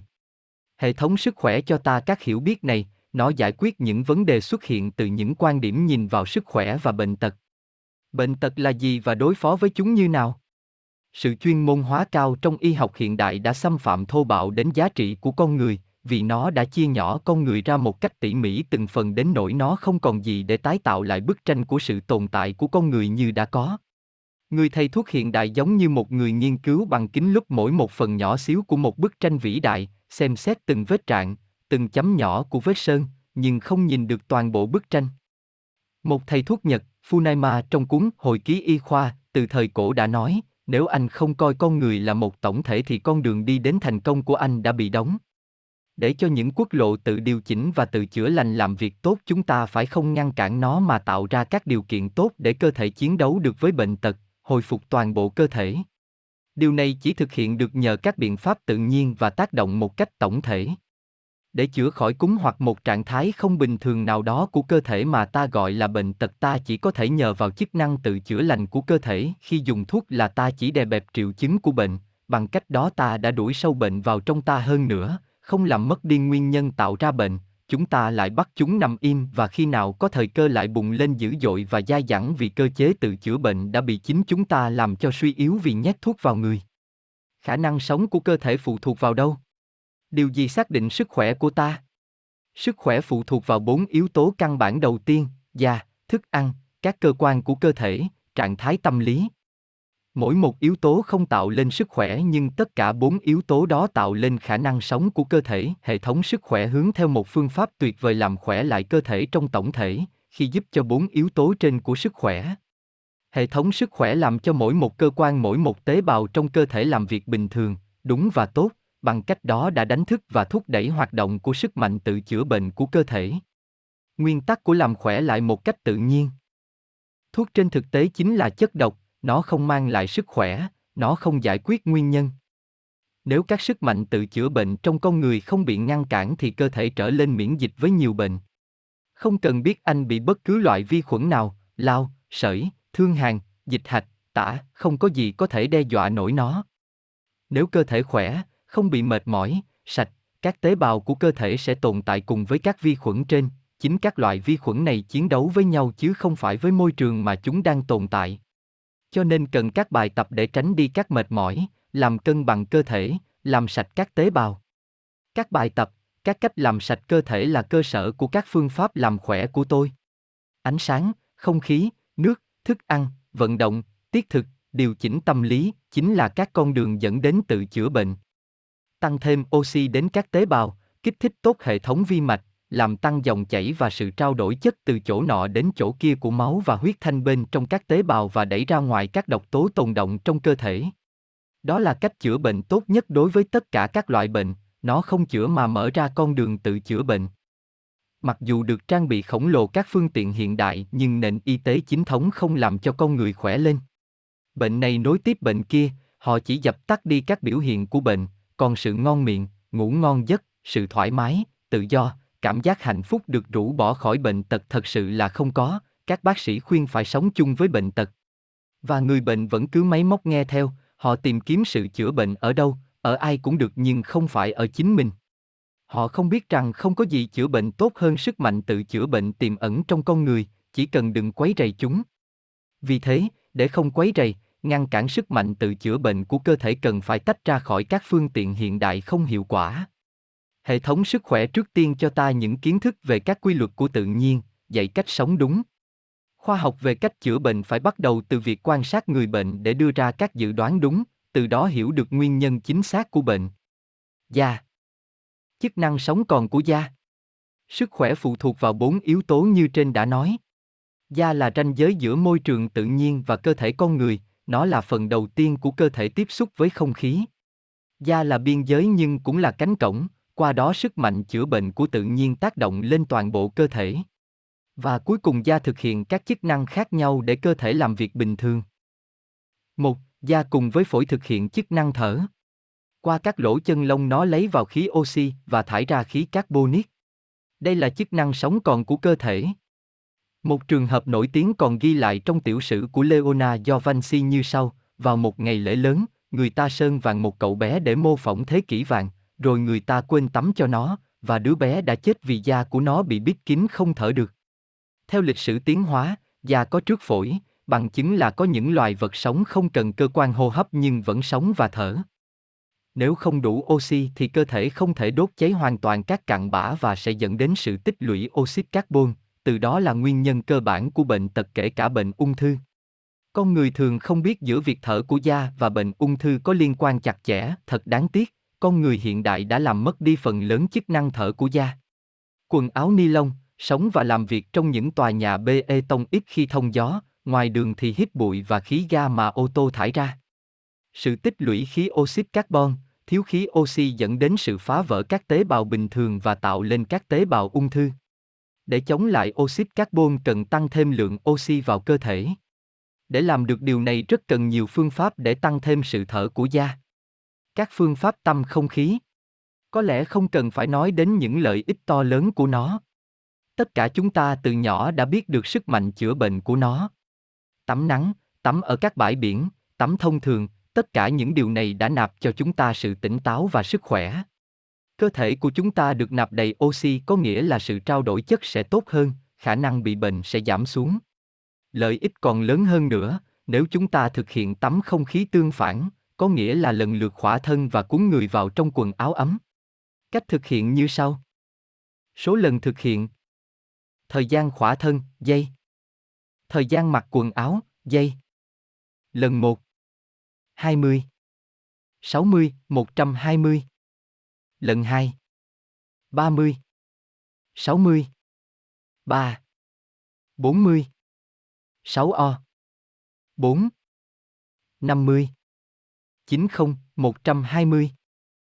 5. 60. 90. 6. 70. 120.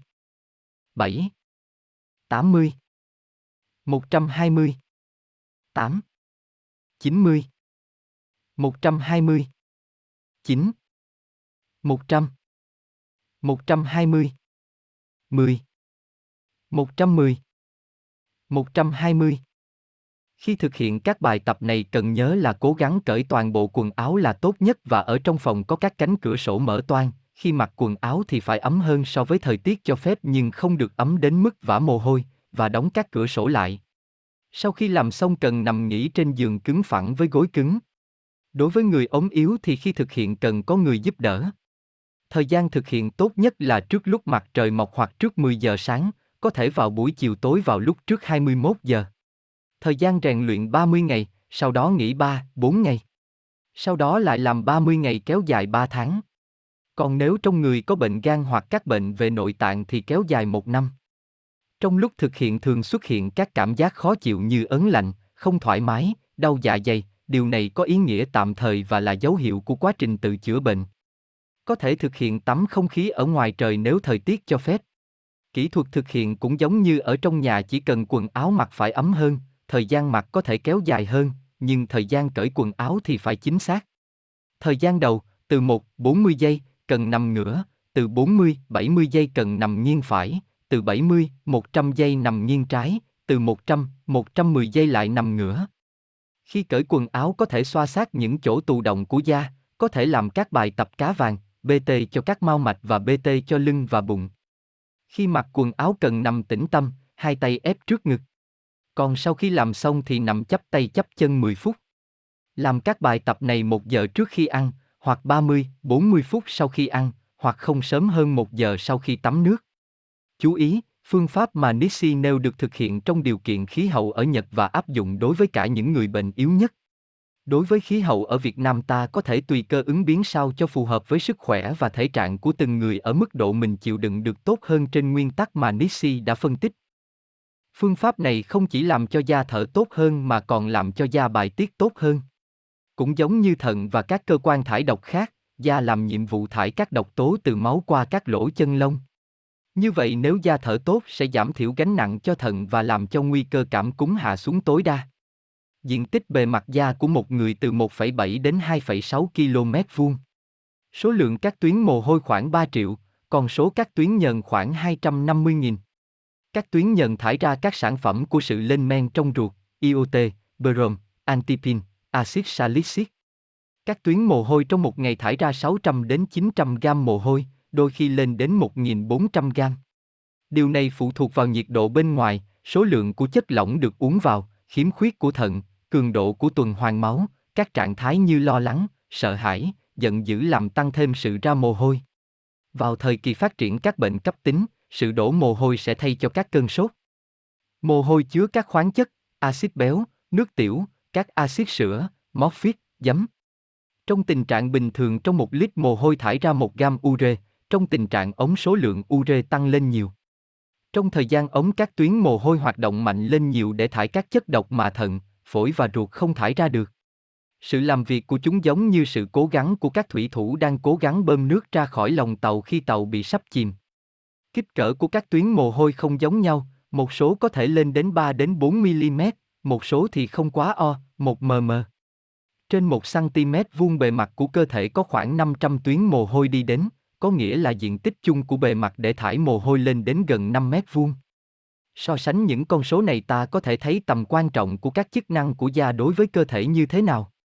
Làm mạnh chức năng thải độc của da là chúng ta giúp cho cơ thể làm sạch khỏi các chất độc. Hãy thử dùng lưỡi nếm mồ hôi của mình ở vai sau khi tập thể dục, bạn sẽ cảm thấy vị khó chịu của axit và muối khó chịu hơn nhiều so với vị của muối nguyên chất, hơn thế nữa mồ hôi rất độc, có thể giết chết một con vật nếu cho nó uống một liều mồ hôi nhất định. Các nghiên cứu được tiến hành để truy xét nguyên nhân của các trạng thái khó chịu của con người thậm chí là trạng thái ngất đi khi ở trong các phòng đầy người cho thấy nguyên nhân chính không phải là tình trạng thiếu oxy mà là sự gia tăng lượng khí độc do con người thải ra. Thế cho nên để cho các tế bào sống được khỏe mạnh thì phải làm tốt việc thải độc. Thiên nhiên đã tạo ra nhiều con đường mà theo đó các chất độc được thải ra ngoài, các mạch bạch huyết, các tĩnh mạch, các ống của các tuyến mồ hôi. Hàng chục nghìn năm khi mà người nguyên thủy phải chạy suốt ngày để tìm thức ăn, suốt ngày bị đổ mồ hôi thì tất cả ba kênh thải độc đều làm việc hết công suất. Con người hiện đại ít vận động và còn giấu mình trong những lớp quần áo bằng vải ni lông không cho không khí lọt qua. Ngày nay nhà nhà người người dùng điều hòa nhiệt độ khiến cho cơ thể mát mẻ không cần phải thải mồ hôi, cho nên tất cả những chất độc cần thải theo mồ hôi thì anh ta mang ở trên người. Kết quả là hệ tĩnh mạch và hệ lympha, gan và thận bị làm việc quá sức, thì tất nhiên ở người đó sẽ xuất hiện các bệnh về gan, thận, bọng đái và các cơ quan khác. Cho nên ngoài việc chữa bệnh tôi khuyên không làm hỏng da bằng những bộ quần áo quá bí mà thường xuyên để lộ da ra ngoài không khí. Chúng ta giống như những cái máy làm việc ở ngoài không khí. Oxy không chỉ làm sạch cơ thể mà còn là một trong những nguồn năng lượng vĩ đại của nó. Không khí trong lành, ánh sáng mặt trời mang đến cho toàn thể sự sống trên trái đất một nguồn năng lượng sống. Từ lâu người ta đã biết rằng da liên quan chặt chẽ đến các phản xạ bảo vệ của cơ thể. Các quan sát đã nhận thấy làn da đóng vai trò bảo vệ trong các bệnh sốt. Có thể gọi da là mồ chôn của các loại vi khuẩn và việc tắm nắng, đặc biệt tập thể dục ngoài trời giúp nâng cao khả năng bảo vệ của da. Cần ghi nhớ rằng ảnh hưởng của không khí lên cơ thể con người phụ thuộc đầu tiên vào độ ẩm của nó, cùng một nhiệt độ nhưng khác độ ẩm cơ thể bị tác động hoàn toàn khác. Cho nên độ ẩm cao trong nhiệt độ cao làm cơ thể nóng lên rất nhiều, hơn nữa khi tập thể dục trong điều kiện này làm sự nóng lên của cơ thể càng nhanh hơn. Cho nên khi vừa nóng vừa ẩm thì phải thật thận trọng khi tập luyện, phải kiểm tra và nắm bắt các cảm giác khó chịu khi nóng lên. Dưới các nhiệt độ thấp thì độ ẩm trong không khí làm ẩm quần áo và da có thể xuất hiện sự rét run. Chính vì vậy việc tắm không khí phải được kiểm soát thận trọng, mặc dù có nhiều người cho rằng không cần thiết phải thận trọng quá như vậy. Cần thận trọng khi tắm nắng, có rất nhiều chống chỉ định đối với việc tắm nắng. Nếu như việc tắm không khí hầu như không có chống chỉ định thì việc tắm nắng chỉ có thể tiến hành khi đã tư vấn với bác sĩ. Có không ít lý do để phải rút ngắn thời gian tắm nắng đến tối thiểu, như đối với một số bệnh của tim, các bệnh lao của các cơ quan nội tạng. Việc tắm nắng làm nhanh mệt những người già, người vừa ống dậy, nếu tắm nắng lâu có thể xuất hiện cảm giác khó thở, tim đập mạnh, ra mồ hôi nhiều. Nguyên tắc cơ bản để tắm nắng có hiệu quả là kiên trì từng tí một. Ngày đầu tiên, 3 phút, ngày 2 thêm 1, 2 phút, qua 1, 2 ngày tăng lên 2, 3 phút dần tăng lên đến 50, 60 phút. Tắm nắng tốt nhất vào buổi sáng lúc chưa ăn gì hoặc trước bữa ăn. Một số người sai lầm cho rằng đầu càng bịt kín càng tốt, thực ra chỉ cần đội mũ nang nhẹ. Không nên mặc quần áo quá ấm và thường xuyên để da thịt được tự do. Có thể tắm không khí dưới bóng râm của cây xanh. Không nên thử thách sức chịu đựng của cơ thể, nhưng sự rèn luyện thường xuyên sẽ nâng cao dự trữ sức của nó. Cuộc sống của con người chính là sự trao đổi chất, và sự trao đổi chất chỉ xảy ra khi có oxy. Vì vậy chúng ta luôn chăm sóc để không bị thiếu oxy, cho nên điều đơn giản là cần giúp da thở được không khí tốt và không bao giờ được để cho da bị nóng quá. Khi chúng ta để cho da bị kín và còn bị sấy nóng nghĩa là chúng ta mở đường cho bệnh tật. Chữa bệnh bằng nước từ xa xưa con người đã biết da là cơ quan thải độc rộng lớn nhất nên chữa bệnh bằng nước là để da thực hiện chức năng thải độc của mình được tốt hơn. Chữa bệnh bằng nước khác các phương pháp khác là ở sự dễ làm, không nguy hiểm và hiệu quả. Nếu biết áp dụng đúng có thể chữa được rất nhiều bệnh, giữ gìn khả năng lao động đến già. Một trong những quy luật cơ bản của phương pháp chữa bệnh bằng nước là quy luật phản ứng, càng kích thích mạnh thì máu càng chảy mạnh đến nơi bị kích thích. Hay như Avicen đã viết, Việc tắm trong nước lạnh ngay lập tức làm co lại sức nóng vào bên trong cơ thể, sau đó nó tràn ra bề mặt cơ thể và tăng lên gấp nhiều lần.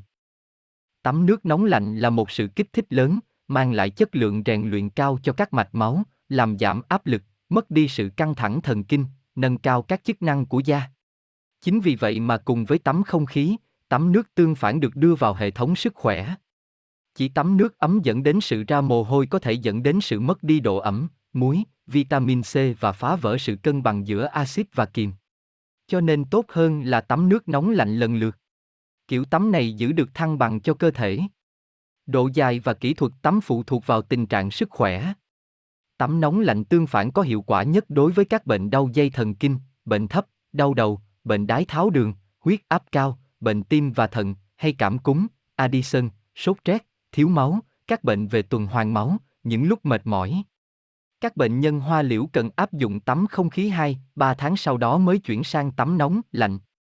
Cần phải biết rằng có một số bệnh như thừa kiềm, thừa axit, cảm cúm thường xuất hiện chứng co giật hoặc là mệt mỏi, các biểu hiện ngược nhau này có thể phát triển so le nhau. Những biểu hiện đó là chứng tỏ quá trình bù lại tự nhiên để loại trừ ra khỏi cơ thể những hiện tượng vật lý không đồng bộ. Trong trường hợp này việc tắm đối kháng rất có ích. Những người trên 30 tuổi, những người yếu thì tốt hơn hết là bắt đầu tắm từng bộ phận, tay, chân. Hãy cho tay, chân vào chậu nước, đầu tiên đến khuỷu và đầu gối, sau đó đến vai và háng. Sau một tuần đã có thể tắm đến cổ trong bồn. Tắm nước nóng và lạnh được làm lần lượt. Nhiệt độ nước nóng lên đến 42, 43 độ C, nhiệt độ nước lạnh là 14, 15 độ C. Cách tắm nước đến háng được tiến hành như sau, đầu tiên cần tắm bình thường toàn bộ cơ thể, sau đó lau kỹ rồi tiến hành tắm đối kháng. 1. Nước nóng, 1 phút. Nước lạnh, 1 phút. 2. Nước nóng, 1 phút. Nước lạnh, 1 phút. 3. Nước nóng, 1 phút. Nước lạnh, 1 phút. 4. Nước nóng, 1 phút. Nước lạnh, 1 phút. Tắm nước lạnh sau cùng, sau đó lau cơ thể cẩn thận và để khỏa thân như thế trong không khí đến lúc khô hẳn da, từ 6 đến 30 phút, tùy thuộc vào tình trạng của sức khỏe. Những người gầy thì không nên để khỏa thân lâu như người béo. Tắm tương phản đối với những người bị bệnh sơ vữa động mạch. Trong trường hợp này việc tắm để chữa bệnh bắt đầu với sự chênh lệch nhiệt độ ít hơn giữa nước nóng và lạnh. Dần dần độ chênh lệch sẽ tăng lên dần đến 30 độ C. Nhiệt độ nước nóng. Nhiệt độ nước lạnh. Thực hiện trong bao. Độ C. Độ C. Nhiêu ngày? 39. 35. 3. 40.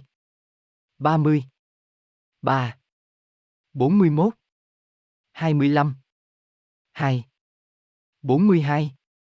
20. 2. 43. 14. 2. Những ngày tiếp theo giống như lần cuối trong bảng trên. Tắm nóng lạnh đối với người khỏe, nước nóng là 41, 43 độ C, nước lạnh là 14, 15 độ C, mỗi lần tắm lần lượt kéo dài trong một phút.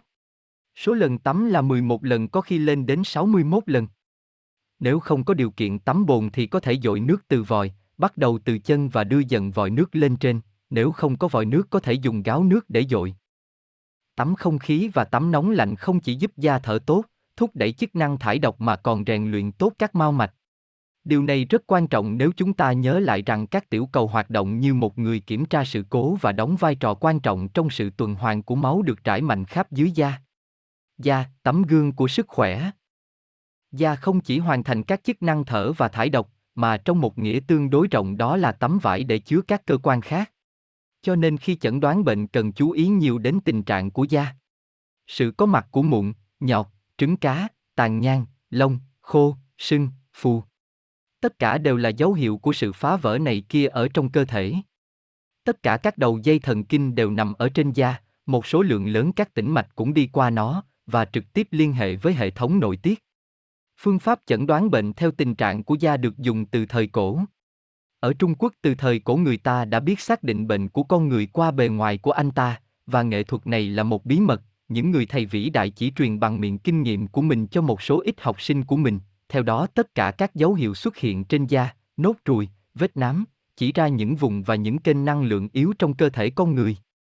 Sự thay đổi của da trên mặt cho biết các căn bệnh về tim, ví dụ sắc mặt đỏ chứng tỏ bị bệnh tim, da nhợt nhạt chỉ ở vùng trán chứng tỏ có bệnh huyết áp cao.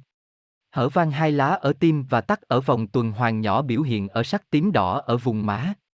Sự mất cảm giác thậm chí là tê liệt của vùng da giữa cằm và môi dưới là dấu hiệu đáng tin cho bệnh nhồi máu cơ tim. Rất điển hình cho các bệnh về tim là các dấu hiệu thay đổi ở mũi hoặc vùng mũi. Ví dụ, xung quanh mũi phát hiện các mạch máu dưới dạng lưới chỉ ra sự phá vỡ của động lực của máu, sự ứ động, sự nghẽn mạch cùng bệnh viêm tĩnh mạch. Sắc tím đỏ ở cánh mũi cũng chỉ ra bệnh về tim. Sự hủy hoại tuần hoàn máu cũng được chỉ ra do sắc tím đỏ giống như sáp nến ở vành tai. Sự kết hợp giữa bệnh tim và phổi kèm theo sự khó thở của bệnh hen mãn tính có biểu hiện với sắc tím ở vùng vành tai. Vùng được chú ý đặc biệt là hai bên thái dương là vùng chỉ ra những dự trữ năng lượng sống của cơ thể. Động mạch thái dương công xuất hiện rõ dưới da kèm theo sắc đỏ của mặt chỉ ra sự tăng lên của áp lực của động mạch, có thể dẫn đến nguy cơ huyết áp cao. Cũng tình trạng đó của động mạch thái dương kèm theo da mặt tái là bằng chứng của bệnh sơ cứng động mạch não bởi huyết áp động mạch tăng. Những vết trắng trên nền da bình thường của má chứng tỏ hội chứng suy nhược thần kinh kèm theo chứng giảm huyết áp mạnh. Trong trường hợp màu da đỏ tím ở cổ kèm theo trạng thái dày lên của các tĩnh mạch có thể là triệu chứng của bệnh về tim. Cho nên, khi hiểu rằng cơ thể là một hệ thống nhất có liên hệ qua lại mật thiết thì bất cứ một sự thay đổi nào của da trong tổng thể với các dấu hiệu khác đều rất quan trọng để chẩn đoán bệnh đúng. Phương pháp chẩn bệnh qua da chỉ có thể đạt hiệu quả trên cơ sở chẩn đoán toàn cơ thể. Da là một tuyến rất quan trọng của sự bài tiết trong và ngoài cùng với bề mặt rộng và được nuôi dưỡng bởi nhiều mạch máu, nó liên hệ chặt chẽ với tất cả các cơ quan bên trong cơ thể. Nó tạo ra độ ấm, điện và bức xạ, nó là sự tập trung sự chuyển hóa của các thành phần dinh dưỡng và khoáng chất, nó là nguồn gốc của nhiều phản ứng tiết dịch.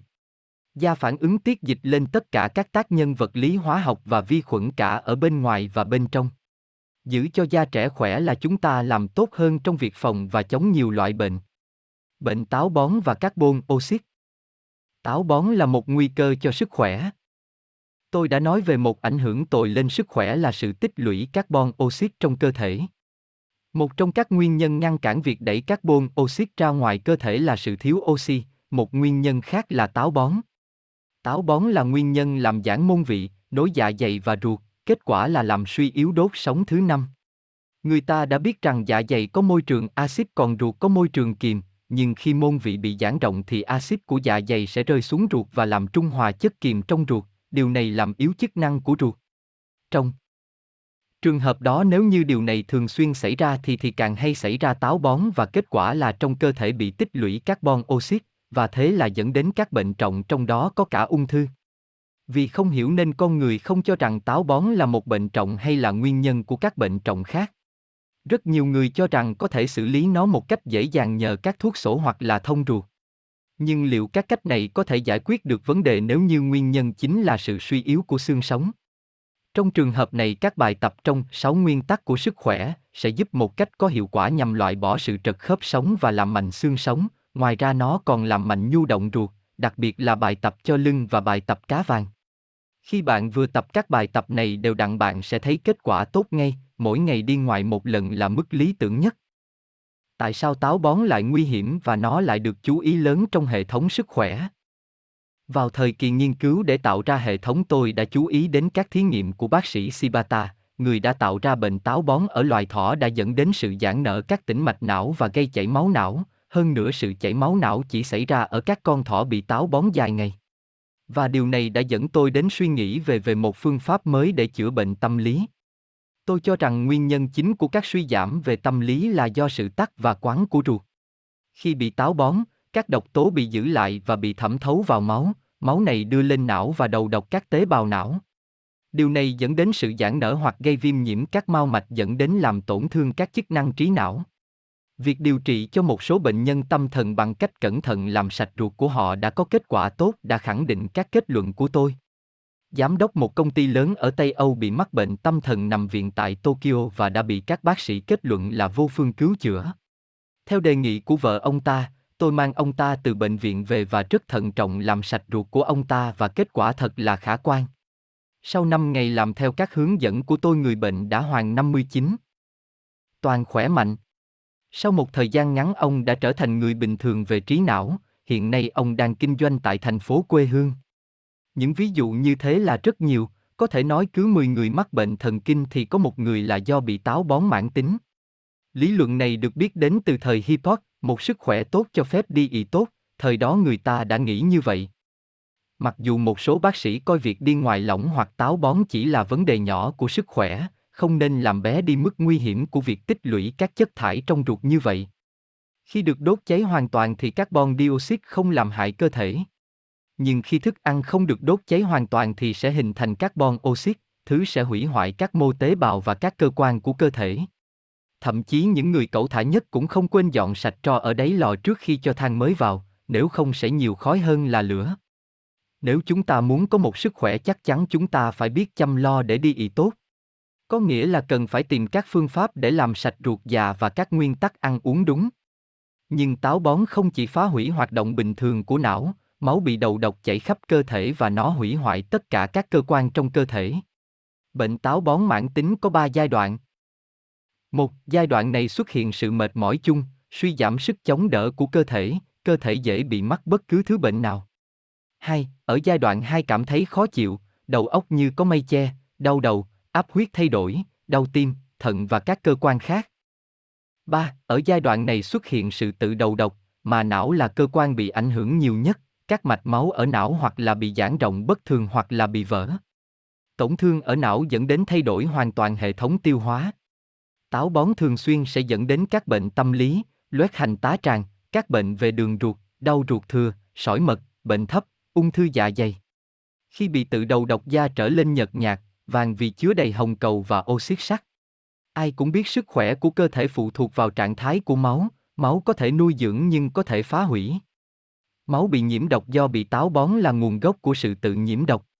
Vậy nên rõ ràng người bị táo bón thường xuyên trở thành nạn nhân của nhiều căn bệnh khác nhau. Ruột già luôn phải chứa phân đã trở thành một cái túi sệ bất động, nó chiếm chỗ của những cơ quan khác, ép vào cơ hoành là một bộ phận quan trọng để máu tuần hoàn bình thường, chiếm chỗ của gan, thận, làm ruột non ít vận động, tạo lên các vấn đề của hệ bài tiết và sinh dục. Tất cả những điều này tạo ra một điều kiện tốt làm xuất hiện các căn bệnh nghiêm trọng trong đó có cả ung thư. Theo những quan sát của tôi thì vấn đề của ung thư phụ thuộc vào tình trạng ứ động phân trong ruột già. Nếu như phân bị ứ ở phần ruột gần gan thì có thể xuất hiện ung thư ở bên phải thanh quản. Nếu ứ động ở gần ruột thừa thì khối u có thể ở vùng môn vị dạ dày. Hiểu rõ mối đe dọa của táo bón cho sức khỏe, tôi tập trung tìm kiếm các phương pháp làm sạch, làm khỏe ruột và các nguyên tắc ăn uống đúng. Chỉ với ba tiêu chí này mới có thể đưa ruột đến trạng thái làm việc bình thường. Chữa bệnh bằng nhịn đói. Chữa bệnh bằng nhịn đói đã được sử dụng thành công từ rất xưa của hầu hết các dân tộc. Từ những thông tin còn lại đến nay cho thấy từ hơn 2.000 năm trước nhà triết học tự nhiên Aklepita đã viết về cách chữa bệnh bằng nhịn đói. Politak thì nói, thay cho thuốc thì tốt hơn hết là nhịn ăn vài ngày. Trong rất nhiều tài liệu cổ của các dân tộc như Ấn Độ, Trung Quốc có thể gặp những lời khuyên tương tự. Trong Kinh Thánh thì không những Giêsu mà các đệ tử của người cũng nhịn ăn 40 ngày. Có thể tìm thấy rất nhiều lời khen cho phương pháp này ở các dân tộc thời cổ đại.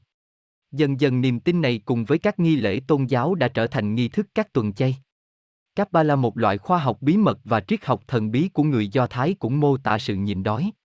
Hầu hết các dân tộc thời cổ đại đều cho rằng việc từ chối ăn là một phương pháp làm sạch cơ thể. Các vị tư tế, các thầy tu cần phải trải qua một đợt nhìn dài ngày để tiến lên nấc thang tiếp theo trong tôn giáo. Những người thờ thần mặt trời Pesci phải trải qua đợt nhìn ăn 50 ngày. Ở Ấn Độ còn thực hành nhịn ăn cho đến bây giờ. Mahatma Gandhi, vị lãnh tụ tinh thần nổi tiếng của Ấn Độ thường xuyên nhịn ăn và đôi khi là rất lâu. Trong các ghi chép của mình, Gandhi rất nhiều lần mô tả sự nhịn đói không chỉ để chữa khỏi bệnh cho thân mà còn để phát triển tinh thần và trí tuệ. Vào thế kỷ si thầy thuốc vĩ đại Avicenna thường xuyên hướng cho các bệnh nhân chữa bệnh bằng nhịn đói, đặc biệt là những người bị đậu mùa và giang mai.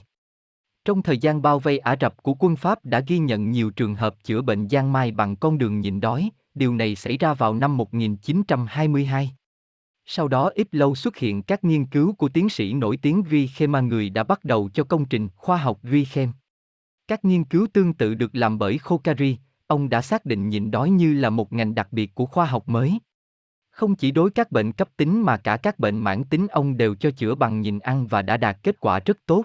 Bản thân ông đã nhịn ăn hai lần mỗi lần 40 ngày để chứng minh rằng con người có thể không ăn gì rất lâu mà không bị tổn thất gì cho sức khỏe. Nghiên cứu nhiều nguồn sách nói về việc sử dụng chữa bệnh bằng nhịn đói, tôi muốn tìm ra câu trả lời cho câu hỏi, điều gì xảy ra trong cơ thể khi nhịn đói? Kết quả nhanh chóng của nhịn đói là ở chỗ làm tăng lên trong máu carbon, histamine, colin và các chất tương tự làm thu hẹp tĩnh mạch, kết quả là xuất hiện các khoảng chân không ở nơi mà các tĩnh mạch gặp nhau với các mao mạch. Tình trạng này đã sinh ra các khoảng chân không của mao mạch, chúng đóng vai trò như một động lực cho tuần hoàn máu. Bởi vì khoảng chân không là một sức mạnh, mà đói sinh ra chân không, nên bằng nhịn ăn chúng ta tạo ra động lực cho cơ thể. Quá trình tạo lập lớn nhất của cơ thể là tiêu hóa. Nhưng trong trường hợp quá trình tiêu hóa bị phá vỡ thì sẽ xuất hiện táo bón, quá trình này có thể biến từ tạo lập thành phá vỡ. Để làm mất đi yếu tố phá hủy này thì cần phải ngừng quá trình tiêu hóa một thời gian. Khi đó năng lượng sống được giải phóng sẽ hướng đến sự hồi phục các chức năng của cơ thể. Chúng ta nuốt thức ăn vào bụng, và khi chúng đi qua cơ thể của chúng ta, chúng được làm nhỏ, nhào trộn, đồng hóa, những chất thừa thì bị thải ra ngoài. Có bốn cơ quan chịu trách nhiệm thải các chất độc, ruột, phổi, thận và da. Để những cơ quan này hoạt động tốt, cơ thể phải có những năng lượng sống nhất định. Bởi vì để thải những thứ thừa cần mất đi năng lượng, sẽ cần một khối lượng lớn năng lượng sống để dẫn đẩy một số lượng lớn thức ăn qua con đường tiêu hóa dài 10m từ miệng cho đến hậu môn. Một số lượng lớn năng lượng để đẩy chất lỏng qua hai triệu ống lọc của hai bể thận. Năng lượng sống cũng cần để dùng cho quá trình hóa học trong gan và túi mật để làm cho những chất bổ lấy từ thức ăn được đồng hóa và đi nuôi vô số tế bào của cơ thể, rất nhiều năng lượng sống để làm giàu oxy cho 5, 8 lít máu và đưa ra ngoài cơ thể khí carbonic. Năng lượng sống cũng cần để cho da và hàng triệu lỗ chân lông trên đó thải các chất độc ra ngoài. Nếu dừng lại sự mất năng lượng này trong một thời gian, thì số năng lượng không bị mất đi này sẽ được đưa tới những nhu cầu thiết thực khác của cơ thể là chữa cho các bộ phận đang bị suy yếu của cơ thể. Nhưng tôi không nghiêng về quan điểm cho rằng nhịn ăn như là liều thuốc để chữa bách bệnh. Đúng hơn cả, tôi coi nhịn ăn như là một phương tiện dự phòng, thêm vào đó trong hệ thống của tôi nhịn ăn thực sự đã loại bỏ được rất nhiều bệnh như các bệnh dạ dày, chứng khó tiêu, táo bón, chứng gan, đau ruột thừa, viêm gan, viêm dạ dày và ruột, bệnh thấp, béo phì, viêm khớp, bệnh đái tháo, hen, huyết áp cao, phù thủng, thần kinh tọa, động kinh, mất ngủ, suy nhược, liệt, đau đầu, đau nửa đầu, viêm phổi, viêm phế quản, sưng màng phổi, bú cổ, sốt rét, sưng hạch, viêm màng não, sốt cơn, phình, tĩnh mạch, đau tai, ung thư, cục thịt thừa ở cổ, về im màng não, bệnh sản khí, bệnh sỏi mật, viêm bọng đái, điên ngoài mãn tính, các bệnh về ruột cùng, liệt các dây thần kinh vận động, thiếu máu.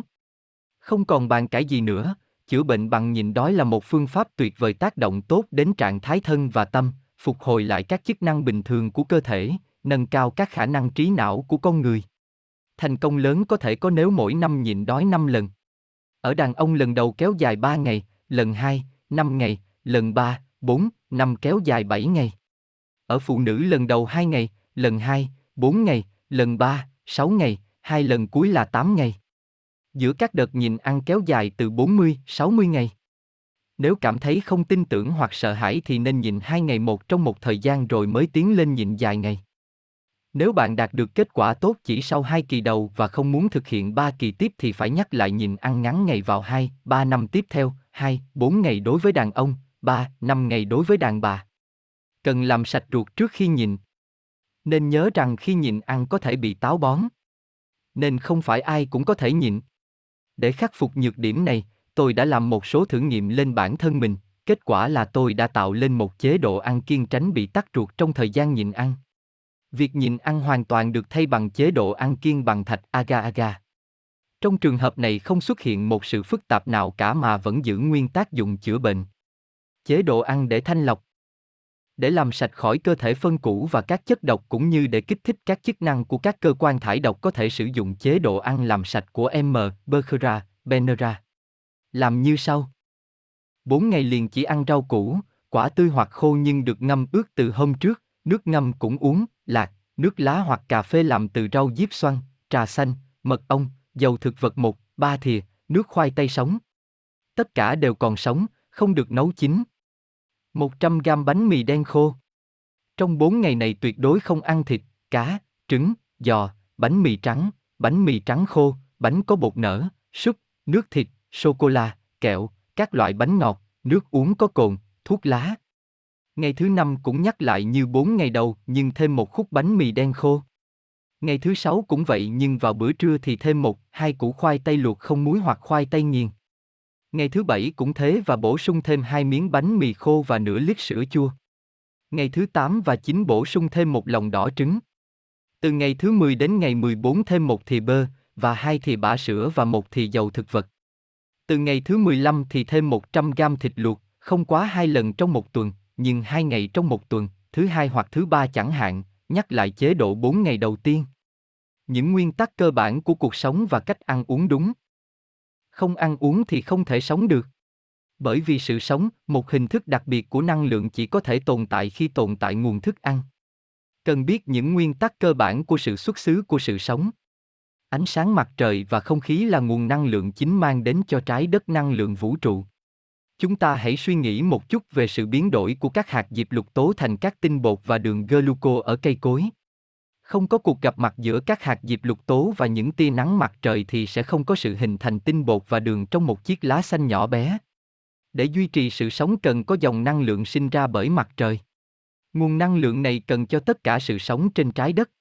Ăn uống cũng chính là để nạp năng lượng cho con người cần thiết để xây dựng những tế bào khỏe và dòng máu tốt. Đơn vị cấu tạo lên cơ thể của chúng ta là tế bào. Tế bào thở, ăn, thải độc và sinh sôi. Mỗi một tế bào có những chức năng của mình. Có thể so sánh nó với một nhà M ấy nhỏ, nơi mà tất cả mọi thứ đều liên quan đến nhau. Cái nhà máy nhỏ xíu đó tạo lên sự trao đổi chất với các chất lỏng bên ngoài nó, biến các sản phẩm của sự trao đổi thành hình thái phù hợp để đồng hóa, tạo lên những vụ nổ nhỏ khi thường xuyên thải ra các lượng tử của năng lượng. Mỗi tế bào tham gia vào sự cung cấp cho các mô các chất đặc biệt như Pepsi, adrenaline, tyrosine. Từ chất lỏng bao quanh nó, tế bào lấy cho mình oxy và các thành phần cần thiết cho chức năng hoạt động của nó và thải vào chất lỏng những chất đã dùng trong quá trình tạo lên hoạt động sống. Cơ thể con người có thể ví với một công trường lớn, nơi luôn xảy ra các thay đổi, cùng một lúc xảy ra các hoạt động, xây, kiến thiết và phá hủy. Mỗi ngày trong cơ thể chết đi một phần trăm số tế bào máu, và cũng từng đó được tạo thành mới, có nghĩa là không ngừng xuất hiện thế hệ tế bào mới. Và toàn bộ những hoạt động này cần năng lượng. Cho nên, thức ăn không chỉ là những thứ ngon, ngọt, chua, ngậy. Làm thỏa mãn khẩu vị và ham muốn. Thức ăn là thứ để cho các tế bào của chúng ta năng lượng và các nguyên liệu xây dựng cần thiết. Ánh sáng, không khí, nước và bất cứ chất nào mà thành phần của nó có thể biến thành những phần tạo lên các tế bào, các mô, các cơ quan và các chất lỏng của cơ thể chúng ta, cũng như tất cả các chất được các tế bào của cơ thể sử dụng để hoàn thành các chức năng của nó đều được gọi là thức ăn của con người. Sức mạnh của hệ thần kinh Tâm hồn và thể xác, tâm và thân Trong một cơ thể khỏe chứa một tinh thần khỏe, ngạn ngữ Hy Lạp, sáu nguyên tắc vàng của sức khỏe, tắm tương phản không khí và nước, dinh dưỡng đúng sẽ tạo lên sức khỏe vật lý, đồng thời sẽ hình thành một sức mạnh vững vàng cho thần kinh và tâm lý. Hệ thống sức khỏe giúp cho cơ thể đổi mới phục hồi về toàn thể, còn các cơ quan và các tế bào của nó trong đó có cả hệ thần kinh thực hiện các chức năng của mình một cách tuyệt vời. Nhưng ở phương Đông tồn tại câu ngạn ngữ không kém phần chính xác, trong một tinh thần khỏe chứa một cơ thể khỏe. Củng cố và hoàn thiện tinh thần của mình, con người đồng thời sẽ củng cố và hoàn thiện SK vật lý. Về sự liên quan đến nhau của tâm và thân đã được tôi nhắc đến ở phần 6 nguyên tắc của sức khỏe, chúng cho phép hoàn thiện không chỉ năng lượng vật lý mà cả tinh thần của con người, làm cho nó trở lên hài hòa, khỏe mạnh, sáng suốt. Hệ thần kinh khỏe mạnh giúp cho con người chống lại mọi nghịch cảnh và bão táp mà anh ta gặp phải trong đời. Để đạt đến SK tuyệt vời cần một sức mạnh thần kinh lớn tích lũy trong các tế bào thần kinh của cơ thể. Hệ thần kinh của con người hoạt động nhờ sự trợ giúp của ba hình thái sức mạnh. Một, sức mạnh của hệ cơ thần kinh tạo ra các hoạt động của cơ, căng thẳng hoặc thư giãn. 2. Sức mạnh thần kinh của các cơ quan tạo ra sức khỏe và khả năng chống lại mọi bệnh tật. 3. Sức mạnh thần kinh của tinh thần, tâm, tạo lên sức chịu đựng tinh thần và giúp chống lại các stress và các căng thẳng tinh thần. Ở đây tôi đang nói đến sức mạnh cuối cùng mà tôi vừa kể ra ở trên. Con người có được sức mạnh tinh thần cao luôn sống trong trạng thái tâm cân bằng, minh mẫn và suy nghĩ sâu sắc. Cuộc sống chảy qua các dây thần kinh của chúng ta khi bạn có sức mạnh thần kinh, bạn đầy lạc quan và hạnh phúc, sức khỏe và tham vọng, bạn vượt qua tất cả các khó khăn và sẵn sàng tiếp nhận mỗi một tiếng gọi của số phận. Bạn không sợ các vấn đề, bạn chào đón chúng, bởi vì hệ thần kinh của bạn có thể chống trả được và bạn tin tưởng vào điều này.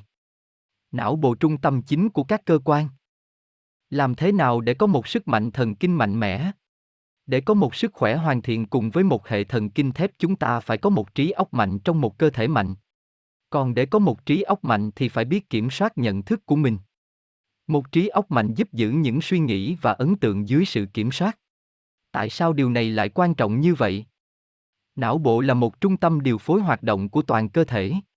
Các cơ quan và các hệ thống khác làm việc cho nó, cung cấp mọi thứ cần thiết, và sự yên ổn của các cơ quan này phụ thuộc rất nhiều vào chức năng của não. Cuộc sống giống như một dòng sông lớn chia ra làm hai dòng chảy. Một dòng mang tất cả đến với sức khỏe, hạnh phúc, sức mạnh, thông tuệ. Còn một dòng khác đưa những người rơi vào nó theo hướng ngược lại, bệnh tật, già trước tuổi, yếu đuối, bất hạnh, thất bại. Dòng sông này là ảo tưởng, nó tồn tại giống như bất cứ dòng sông nào ở ngoài đời trên trái đất, chỉ có điều nó chảy trong não con người và không làm từ nước mà từ suy nghĩ của con người. Dòng chảy đầu tượng trưng cho những suy nghĩ tích cực, dòng kia tượng trưng cho những suy nghĩ tiêu cực. Những suy nghĩ và cảm xúc của chúng ta không chỉ tạo lên các sự kiện của cuộc đời mà còn ảnh hưởng đến trạng thái của cơ thể. Não là một nguồn gốc năng lượng vô cùng mạnh và để bắt nó làm việc, ta cần lao động cần mẫn mỗi ngày. Phương pháp tự thôi miên, ám thị. Nếu như bằng các bài tập hàng ngày chúng ta xây dựng lên một cơ thể khỏe thì chúng ta cũng có thể rèn luyện để làm cho trí óc trở lên mạnh mẽ nhờ các phương pháp đặc biệt. Một trong những phương pháp đó là tự thôi miên.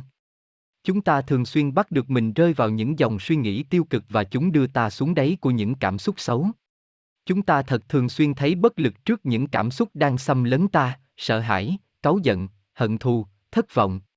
Ngày nay mọi người đều cố gắng một cách tuyệt vọng để điều chỉnh tình trạng vô vọng trong cuộc sống của mình.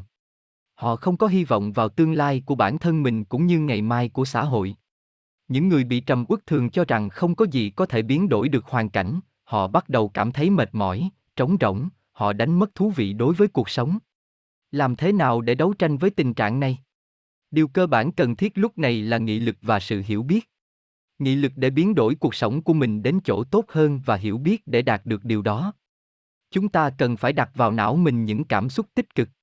Thay vì luôn luôn suy nghĩ lo lắng về những thất bại và tai họa của mình thì chúng ta hãy quay về phía ánh sáng, hy vọng và những ý nghĩ vui vẻ. Những suy nghĩ tích cực có thể rèn luyện trau dồi thành quen thuộc trong não của mình. Bất cứ một sự ám thị nào cuối cùng cũng đi ra ngoài giới hạn của ý thức và ăn sâu bám rễ vào não bộ. Tất cả các phương pháp thôi miên, ám thị, đều dựa trên nguyên tắc, tiềm thức sẽ tiếp thu như là một chân lý bất cứ điều gì được nhắc đi nhắc lại một cách tin chắc. Vậy tại sao chúng ta không đưa vào tiềm thức những suy nghĩ tốt về sức khỏe, thành công, hạnh phúc thay vì cứ mãi hồi tưởng những điều buồn bã và chìm đắm trong sự thương hại cho bản thân mình? Hoàn thành sáu nguyên tắc của sức khỏe, chúng ta luôn ám thị rằng mỗi một tế bào trong cơ thể của chúng ta đang được đổi mới, dòng máu đang được trở lên tươi sạch, các bắp thịt trở lên mềm mại và dẻo dai, các tuyến nội tiết và các cơ quan khác đang thực hiện tốt chức năng của mình, tất cả các quá trình sống đang chảy rất bình thường trong cơ thể. Có thể làm ngắn những điều trên trong một câu ngắn gọn và nhắc đi nhắc lại mỗi phút rảnh rỗi và nhất định vào trước khi đi ngủ và sau khi tỉnh dậy, chính vì vào những lúc này tiềm thức dễ tiếp nhận nhất, còn ý thức không còn ở trong trạng thái bác bỏ hoặc hoài nghi độ chính xác của nó. Nhất định những suy nghĩ mới rực rỡ, tích cực sẽ thay cho những suy nghĩ cũ vô vọng trước đây. Hãy nhớ rằng mỗi một ý nghĩ mới sẽ làm hệ thần kinh mạnh và đầy sức sống. Cuộc sống của bạn nằm trong quyền hạn của bạn. Não của chúng ta có thể có được sức mạnh tạo lập cũng như sức mạnh phá vỡ, và nhiệm vụ của chúng ta là hãy bắt nó nghe theo ta, hướng nó đến sức mạnh tạo lập. Hãy suy nghĩ về điều này, bao nhiêu năm bạn đầu hàng những ý nghĩ đáng buồn. Chúng bao vây bạn đó là kết quả của hoạt động tư tưởng, thứ mà bạn tưởng tượng, đó cũng là kết quả của những suy nghĩ của bạn về mình. Bạn ốm vì bạn nghĩ về nó và nguyên nhân của nó. Rất nhiều năm bạn hủy hoại mình vì những cáu giận, thương xót, căng thẳng. Hôm nay, khi bạn có được ý chí nghị lực và sự hiểu biết, bạn sẽ có khả năng đạt được nhiều thứ. Hàng ngày hãy tuyên bố điều mà bạn muốn có từ cuộc đời và nói một cách khẳng định dường như bạn đang có được những gì bạn mơ ước, tôi cảm thấy rất thoải mái, tôi có một sức khỏe tốt. Cơ thể chúng ta cũng giống như những gì ở xung quanh ta, không phải là gì khác mà là sự phản ánh những điều chúng ta tin tưởng khẳng định. Mỗi một tế bào trong cơ thể chúng ta phản ứng lên mỗi một ý nghĩ, một từ. Cần nhớ rằng, tự ám thị không thể cho những kết quả ngay lập tức. Hãy nhớ rằng bạn đã mất rất nhiều thời gian vào những suy nghĩ tồi rằng bạn là người bất hạnh nhất trên thế giới. Bây giờ cần phải di chuyển về hướng ngược lại, về hướng sức khỏe. Từng bước, từng bước bạn tiến gần đến nó, hàng ngày hãy thực hiện 6 nguyên tắc của sức khỏe, ăn các thức ăn của thiên nhiên và làm mạnh trí óc. Ngoài việc tự ám thì sẽ rất tốt nếu biết tạo ra suy nghĩ bằng hình ảnh. Hãy tưởng tượng ra các thay đổi đang xảy ra trong cơ thể mà bạn mong đạt được. Hình ảnh mà bạn đặt vào trong tiềm thức phải thật rõ ràng và rực sáng, khi đó tiềm thức có thể ra lệnh cho các cơ quan và các mô tương ứng. Bạn càng hay tưởng tượng ra các hình ảnh mong muốn thì quá trình đổi mới càng nhanh xảy ra. Và kết quả nhận được sẽ làm bạn vô cùng ngạc nhiên. Theo đuổi một phong cách sống khỏe bạn rất dễ tin rằng cơ thể đang đổi mới, sức khỏe đang tốt lên, tuổi trẻ đang quay trở lại cùng với sức sống mạnh mẽ. Hãy luôn nhắc thầm ta đang trẻ ra, sức khỏe và cảm nhận đang tốt lên và mỗi một ngày bạn sẽ tiến gần hình ảnh tưởng tượng mà bạn tạo ra cho mình. Phương pháp tạo ra một hình ảnh tốt bằng suy nghĩ có thể giúp nhanh chóng đạt được kết quả mong muốn trong bất cứ lĩnh vực nào, sức khỏe, gia đình, công việc, quan hệ với mọi người. Thư giãn Thư giãn và thả lỏng cơ thể giúp bạn rất nhiều để đạt được những mục đích mà mình đặt ra cho mình. Để làm được điều đó cũng phải học cách thả lỏng hoàn toàn các cơ, có thể ngồi trên ghế hoặc nằm để thả lỏng các cơ của cơ thể. Nếu bạn ngồi thì lưng phải thẳng, xương sống hoàn toàn dựa vào thành ghế, chân hơi dạng và hoàn toàn thả lỏng đến mức bạn cảm thấy sức nặng gì của chúng. Tay để tự do trên đầu gối cũng thả lỏng và nặng. Vai dựa vào lưng ghế, đầu ngửa ra sau. Trong trạng thái này cần nhắc thầm bằng ý nghĩ, tôi đang nghĩ, não tôi đang nghĩ, thân thể tôi đang nghĩ. Tôi hoàn toàn thư giãn. Trước khi đi ngủ để hoàn toàn thư giãn có thể sử dụng phương pháp tự ám thị. Hãy dùng ý nghĩ thực hiện cuộc du ngoạn qua thân thể của mình từ trên xuống dưới nói thầm, não của tôi đang thả lỏng, các cơ đầu đang thả lỏng, các cơ cổ và vai đang thả lỏng. Và cứ như thế đến đầu các ngón chân. Sau đó hãy nói với mình, tôi hoàn toàn thư giãn. Tôi không muốn gì ngoài một giấc ngủ sâu. Tôi chỉ muốn ngủ và ngủ. Nhưng cần phải nhớ rằng tất cả các khó khăn và nghịch cảnh phải gạt lại sau cánh cửa phòng ngủ. Đừng cố gắng tìm lối thoát ra khỏi hoàn cảnh phức tạp khi nằm trên giường ngủ. Thiếp đi trong trạng thái bị kích động thì cũng chẳng khác gì đặt mình vào thuốc độc. Một giấc ngủ sâu là thêm một bước nữa để tạo lên hệ thần kinh khỏe. Nắm được cơ chế của thư giãn, bạn sẽ dễ dàng kiểm soát được các suy nghĩ của mình. Các quá trình của thiên nhiên đều dựa trên cơ sở thay thế một hiện tượng này bằng một hiện tượng khác, hết ngày lại đến đêm, mùa xuân nối tiếp mùa đông. Cũng như vậy đối với cơ thể của con người sau sự căng thẳng cần được thả lỏng. Cuộc sống hiện đại đòi hỏi ở chúng ta sự cố gắng thường xuyên cả về tinh thần lẫn thể chất. Khái niệm stress đã trở thành quen thuộc hàng ngày. Stress đã ảnh hưởng tiêu cực lên các hoạt động của cơ thể, căng thẳng quá độ phá vỡ các hoạt động của trí óc, làm yếu hệ tuần hoàn máu. Khi bị stress lâu thì các mạch máu bị co thắt lại tạo lên huyết áp cao, nhiều lần stress dẫn đến chứng trầm uất, nguy cơ đái tháo đường, lỡ loét miệng, giảm sinh lý và hệ miễn dịch khiến cho khả năng chống bệnh tật kém. Do suýt các tiểu cầu trở lên dính hơn và vì vậy con người có nhiều nguy cơ mắc bệnh tim. Khi bị stress sự cân bằng của các chất hóa học thường được cơ thể tự phục hồi, thế nhưng stress quá nhiều cơ thể không thể điều chỉnh kịp dẫn đến sự đơ ra và suy yếu các chức năng của các cơ quan trong cơ thể. Thư giãn là vô cùng cần thiết, nó làm mất đi những cảm xúc căng thẳng, bình thường hóa các hoạt động của hệ tim mạch và tiêu hóa, cùng một lúc nó quét sạch những trở ngại từ tiềm thức và củng cố vững chắc trung tâm thần kinh. Nắm được phương pháp thư giãn bạn có thể thoải mái và loại bỏ những căng thẳng xuất hiện ở bất cứ hoàn cảnh nào. Nguyên tắc của một người mạnh mẽ Để tạo lên và củng cố một sức mạnh thần kinh thép cũng cần phải nhớ. một Đừng chạy trốn nỗi sợ. Hãy phân tích và tiếp nhận nỗi sợ chỉ như một cảm nhận vật lý. Cái nỗi sợ mà bạn không muốn nhìn vào nó có khả năng giết chết bạn. Hãy quan sát những nỗi sợ của mình và hãy hiểu rằng bạn không được tuân thủ nó. Hãy nghĩ về nó như về một bộ phim, cái mà bạn nhìn thấy trên màn ảnh không có trong hiện thực. Nỗi sợ đến rồi lại đi cũng giống như những thước phim trên màn hình, nếu như chúng ta không giữ nó lâu bền. hai, Đừng sống trong quá khứ. Hãy nhớ, không bao giờ là muộn khi bạn bắt đầu tất cả lại từ đầu. Nhưng để bắt đầu thay đổi cần phải rũ mình khỏi quá khứ. Đừng sống với với sức nặng của những mất mát và thất bại trong quá khứ.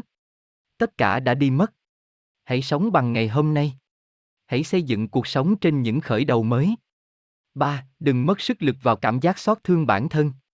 Hãy hiểu đây là một sự mất mát năng lượng vô ích, thương hại bản thân, sân hận sẽ dẫn bạn đi loanh quanh rồi lại quay về những suy nghĩ cay đắng. Lưu giữ trong tâm nỗi sân hận có thể dẫn đến ung thư. Thật ngu ngốc khi bạn tự hành hạ chính mình trong hiện tại nếu có ai đó xúc phạm bạn trong quá khứ. Hãy rủ mình khỏi quá khứ bằng cảm giác tha thứ. Tha thứ là vĩnh biệt. Vĩnh biệt những tình cảm đau khổ, sân hận, cảm giác đau đớn. Và ngược lại tình trạng không biết tha thứ thật sự sẽ dẫn đến sự bắt đầu của hoạt động phá hủy trong chính chúng ta, năm tháng cứ tích lũy những suy nghĩ ngu ngốc và cuối cùng làm hại chính người chủ của nó. 4. Đừng để cho các suy nghĩ về những điều không tốt chế ngự mình. Hãy nghĩ rằng cuộc đời bạn tốt đẹp. Hãy quay các ý nghĩ về hướng tích cực. 5. Hãy đặt kế hoạch cho mỗi một ngày sau cho càng nhiều những việc bạn yêu thích càng tốt.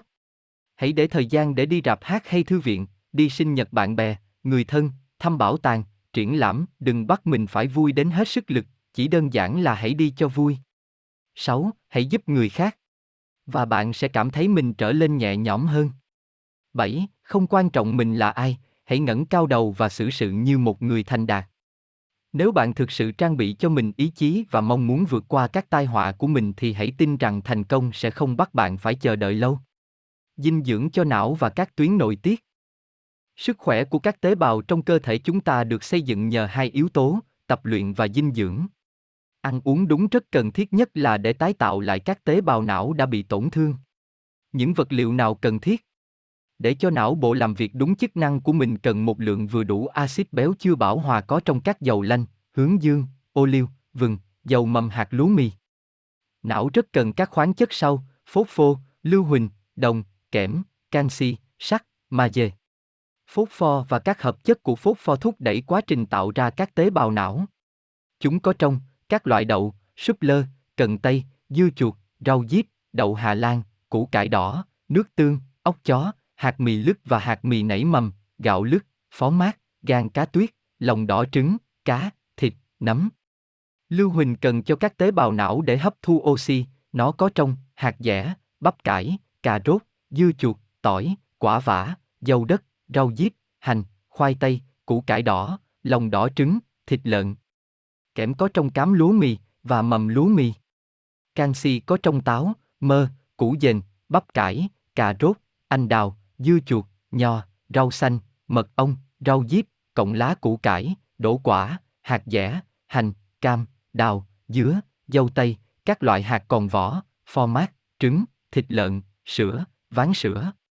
Sắt có trong các loại quả đỗ, bắp cải, cộng cà rốt, phúc bồn tử, lá bồ công anh, các rau xanh, các loại quả khô, xà lách sông, mù tạt, lá hang, cam, đậu Hà Lan, rau bạc hà, dứa, củ cải đỏ, dâu tây, mâm xôi, cà chua, cộng rau củ cải, hạt lúa mì lứt, yến mạch, gạo, lòng đỏ trứng, thịt lợn, cá trắng, trai ốc sò, gan, thận, nấm.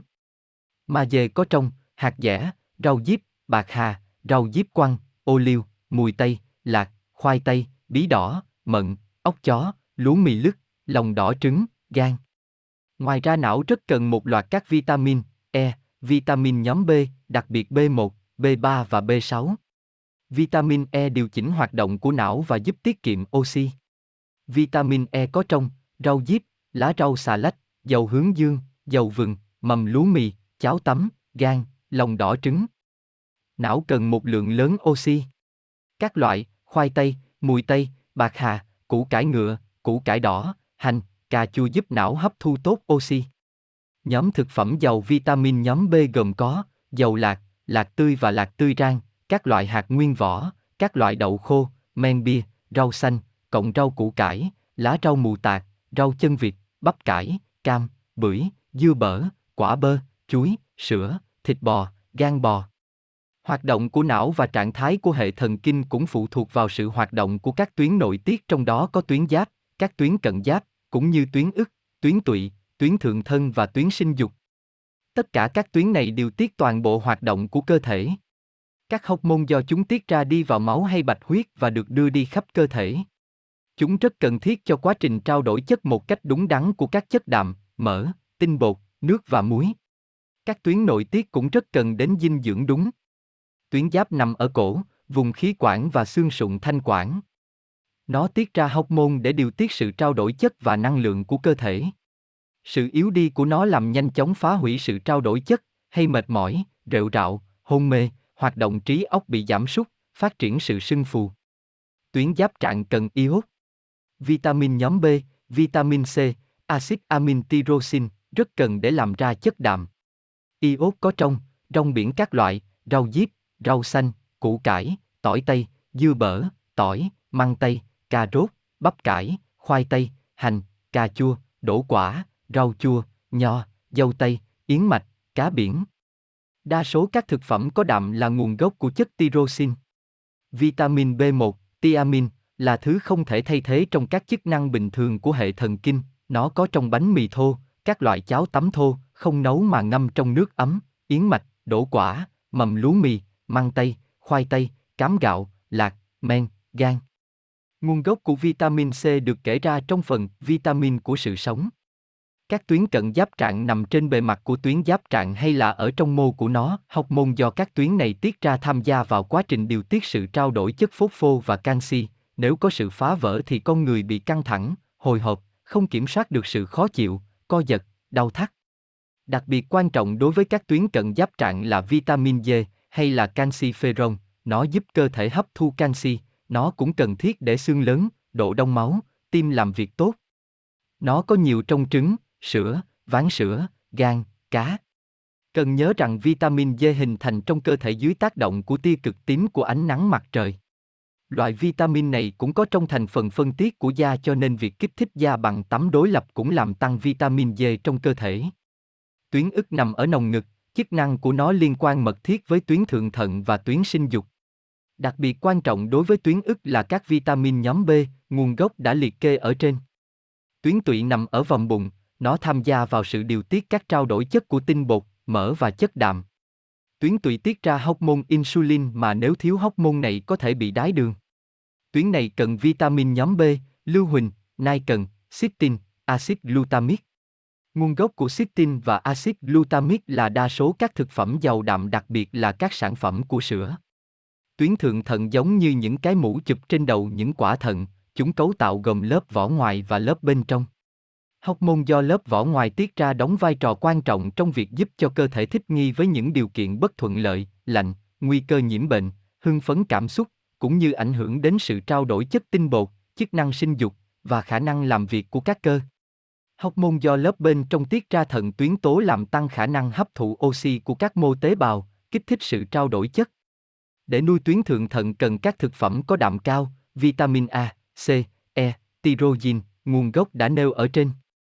Tuyến sinh dục, gồm buồng trứng ở phụ nữ, tinh hoàng ở nam giới, tiết ra các học môn sinh sản cần thiết cho đời sống tình dục và các hoạt động sống của toàn bộ cơ thể. Tuyến sinh dục cần vitamin A, C, E, vitamin nhóm B, arginin, sắt, đồng. Vitamin A cần thiết cho quá trình lớn lên, sự trao đổi chất đúng, tình trạng tốt của da và các niêm mạc. Trong cơ thể người vitamin A được cấu tạo từ carotin. Đối với một người nhu cầu về vitamin này chiếm 1 phần 3 số thực phẩm có chứa retinol, bơ, ván sữa, các sản phẩm chua từ sữa, lòng đỏ trứng, thận, gan, và 2 phần 3 số thực phẩm có chứa carotin, mơ, cà rốt, bắp cải, rau diếp, khoai tây, mận, phần xanh của các loại rau, các loại quả màu vàng. Sử dụng vitamin A phải rất thận trọng vì nếu quá liều cho phép sẽ có hại và có thể dẫn đến các bệnh về ung thư. Arginin có trong yến mạch, các hạt mì nguyên hạt, men, sữa, trứng. Nguồn gốc các loại vitamin khác, đồng và sắt đã liệt kê ở các phần trước. Rõ ràng là chức năng của các tuyến nội tiết trực tiếp liên quan đến hoạt động của não bộ và tình trạng của toàn bộ hệ thần kinh. Ngoài ra tất cả các tuyến này liên quan chặt chẽ đến nhau, sự kích thích của tuyến này sẽ phá vỡ hoạt động của tuyến khác. Khi một tuyến nào đó hoạt động yếu đi có thể dùng phương pháp ám thị.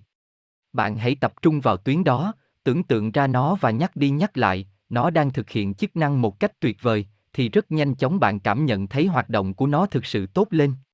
Ngoài ra như đã nói ở trên, phương pháp này không chỉ áp dụng cho một cơ quan nào đó mà cho toàn cơ thể.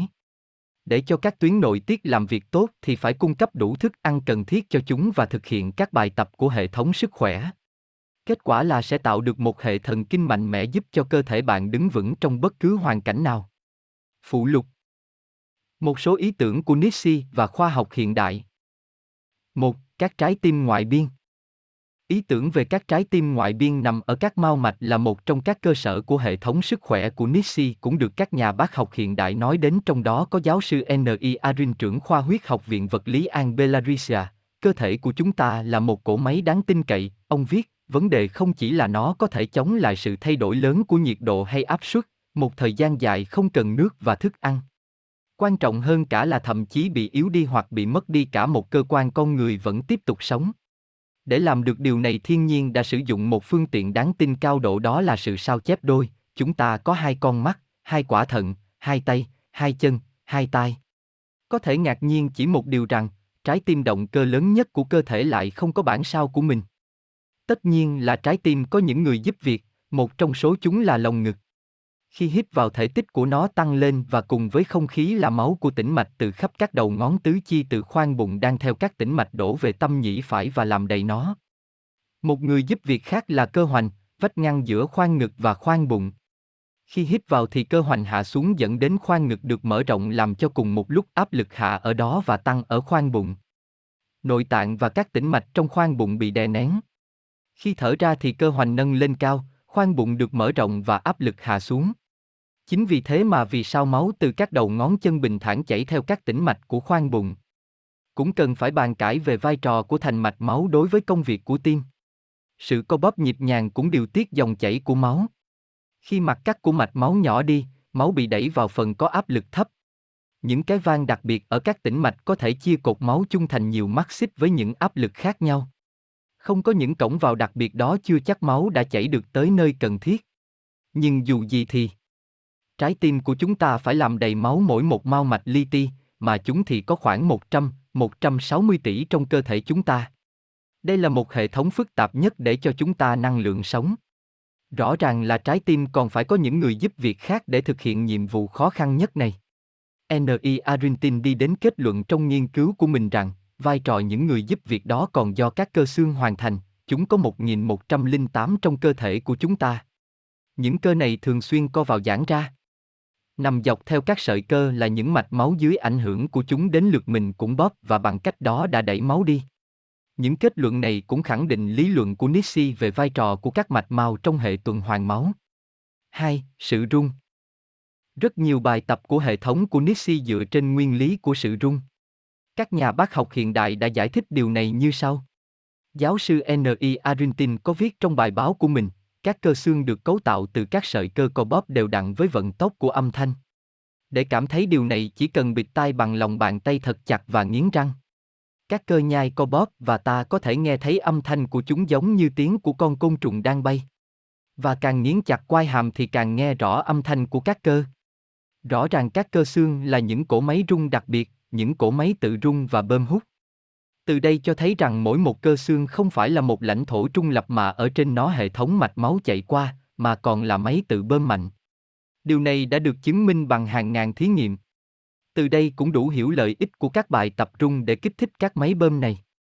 Viện sĩ A. A. Mikulin cũng đi đến kết luận như trên. Trong hệ thống làm khỏe của mình ông cũng dành rất nhiều chú ý cho các bài tập xây dựng trên sự rung. Trong quyển sách của mình, Sống lâu tích cực, ông viết, mỗi lần các cơ co lại thì tiết diện tăng lên, các tĩnh mạch được co thắt lại bởi các cơ và máu giữa các van nhanh chóng dồn về tim. Đó chính là sự giải quyết vấn đề mà thiên nhiên đã nghĩ ra. Nó biến các cơ thành các máy bơm. Ngoài ra, mỗi một khi cơ tim co lại, nó còn nghĩ ra cách trải khắp cơ thể chúng ta xung động sóng yếu của dòng sinh học, dòng sinh học này lại gợi lên sự co yếu của các cơ và cho ra một xung động phụ để dồn máu của tĩnh mạch về tim. Nhưng với sự co yếu thì không đủ để làm sạch hoàn toàn cặn bã. Có hai ví dụ chứng minh điều này. Mỗi người, một cách tự nhiên, muốn duỗi người sau khi ngủ dậy. Nhưng chỉ có thể duỗi những cơ căng thẳng nhiều, có nghĩa là những phần cơ thể bị tồn động máu nhiều sau một đêm ngủ dài. Con mèo con chó và các động vật khác cũng hành động như vậy. Sau khi ngủ dậy chúng nhất định phải duỗi người. Có nghĩa là trong thời gian ngủ thì các tĩnh mạch chỉ được các cơ tim giúp là chính nên việc làm sạch máu không thể đủ. Khi con người cần phải nằm yên không dậy trong một số ngày có khi cả tuần, thì khi trở dậy sau thời gian nằm liệt giường như thế đơn giản là không đủ sức, mà chỉ có thể nhờ sự giúp đỡ của người khác. Thường thì mọi người đều nghĩ đây là kết quả của bệnh tật dài ngày. Nhưng sau kiểm tra của một viện điều dưỡng thì được giải thích rằng, thậm chí một vận động viên khỏe mà nằm trên giường không đi lại suốt một tuần thì cũng không thể đi lại được ngay. Sự yếu đuối này là kết quả của sự trao đổi chất bình thường bị phá vỡ, kết quả là có sự ứ động các chất cặn bã của cơ thể ở khoảng giữa các tế bào. thể dục trung rất nổi tiếng do Aamikun sáng tạo mà nhờ đó máu trong tĩnh mạch nhận được xung động phụ để chảy lên trên. Bài thể dục này như sau, cần nhấc người trên mũi chân sau cho gót chân tách khỏi nền nhà chừng 1cm, sau đó đặt thật mạnh xuống nền nhà. Khi làm như thế thì xảy ra cú hít, sự rung động phụ này khiến cho máu chảy mạnh hơn. Mỗi lần tập cần làm không quá từ 6, 10 lần.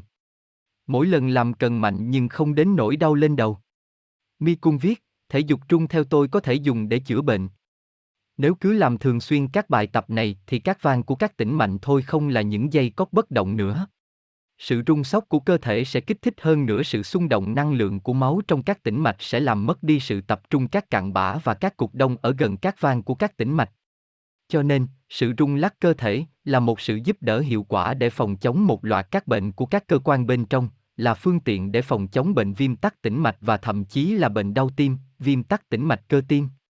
Ngày nay nhờ sự giúp đỡ của máy xoa bóp rung mà các vận động viên chữa chấn thương đã rèn luyện độ mềm dẻo của mình, còn đối với những người bị bệnh nặng chỉ có thể nằm bất động một thời kỳ dài thì đây là một cách duy nhất để họ có thể rèn luyện mà không phải đứng lên khỏi giường.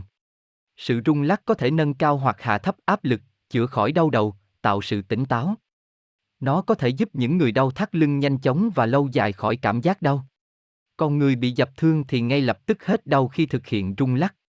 Ngày nay đã sử dụng những biện pháp thay thế các phương tiện thuốc men bằng rung lắc ở nơi cần tăng lượng máu tới. Ở viện vật lý tại Belarusia bằng sự giúp đỡ của rung lắc người ta còn chữa cả bệnh cận thị, và nguyên tắc của cách chữa này cũng lại là tăng cường máu nuôi các cơ của mắt. Người ta đã mát xoa các cơ đầu và mặt bằng máy rung chuyên biệt, sự dinh dưỡng của mắt phụ thuộc vào các cơ này, các cơ này khi bị rung sẽ được kích thích và bắt đầu tích cực đẩy máu qua nó. Sau những sự rung mát xa đó mắt tốt lên và sau một thời kỳ tập luyện như thể mắt được hồi phục rõ rệt. Giáo sư B, Nada Rob trưởng khoa cơ chế sinh học đã dùng phương pháp tác động bằng rung động lên những cơ nhất định để chữa cho các chấn thương của các vận 80. Động viên thể thao đặc biệt là vận động viên đấm bốc và đã đạt được hiệu quả nhanh chóng hơn tất cả các biện pháp thuốc men băng bó cổ điển trước đây. Vận động viên đấm bốc được chữa trị bằng rung lắc có thể tiếp tục thi đấu tiếp thậm chí cả khi bị thương lần nữa ở chính chỗ vừa bị thương. Mặc dù không được biết đến lý luận của Nietzsche nhưng Nadarov đã hoàn toàn sử dụng phương pháp chữa trị giống như Nietzsche. Sử dụng phương pháp rung lắc cũng rất thành công đối với việc tập luyện độ nhanh nhạy của các khớp. Nadarov viết, từ lâu các huấn luyện viên đã tìm kiếm những phương pháp để rèn luyện độ mềm dẻo, sức mạnh di động để có thể tăng lên gấp rưỡi hoặc gấp hai lần. Chúng tôi đã có thể làm tăng quá trình này lên 15, 20 lần và thậm chí là 100 lần bằng cách kích thích nhờ sự rung lắc hay nói cách khác tác động bằng rung lên những cơ nhất định. Các nhà bác học quyết định sử dụng rung lắc cho các bài tập phức tạp của môn trượt băng nghệ thuật, để hoàn thành chúng cần phải có các khớp xương nhanh nhạy và mềm dẻo không thì nhất định sẽ bị chấn thương. Chính vì vậy mà thường các vận động viên phải mất rất nhiều năm để rèn luyện các khớp của mình. Nhưng nhờ sự kích thích bằng rung lắc kết quả đạt được chỉ sau 5, 6 lần tập luyện, nói cách khác nhanh gấp hơn 100 lần so với cách tập truyền thống. Một Hiện tượng chữa bệnh bằng năng lượng Ngày nay các hiện tượng chữa bệnh bằng khả năng ngoại cảm của con người đã và đang được các nhà bác học của các quốc gia quan tâm và nghiên cứu. Bằng rất nhiều các ví dụ thực tế trong đời thường và các thí nghiệm đo đạt chuẩn xác đã công nhận tác động năng lượng của trường sinh học của các nhà ngoại cảm lên người bệnh và có khả năng chữa lành bệnh giống như tác động của thuật thôi miên và tự ám thị. 2. Thôi miên và tự thôi miên. Trong lịch sử không ít các ví dụ về sử dụng phép tự thôi miên để chữa lành bệnh.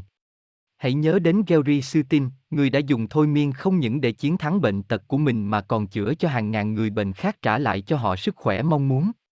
Các bài nói có giá trị chữa bệnh của mình được ông sáng tạo ra sau 20 năm bị tật nguyền. Thương tật nặng nề đã đóng ông vào chiếc giường. Ông đã viết ra các bài nói, ông gọi chúng là các tâm trạng, để phục hồi lại trí nhớ, khả năng lao động và chức năng của các cơ. Và hiệu quả của chúng thật không ngờ, sau một thời gian ông đã được công nhận có đủ sức khỏe để làm nghĩa vụ quân sự không có sự hạn chế nào.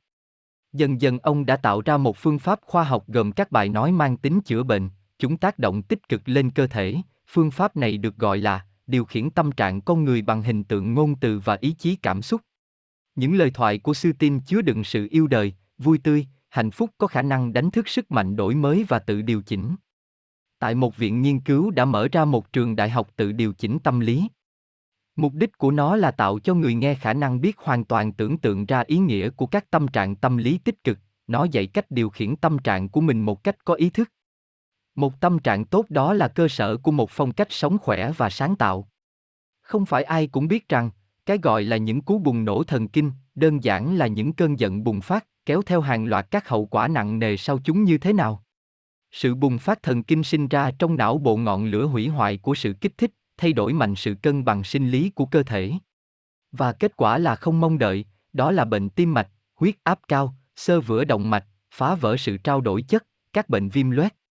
Auto training là một phương pháp điều chỉnh tâm lý cực kỳ hữu hiệu.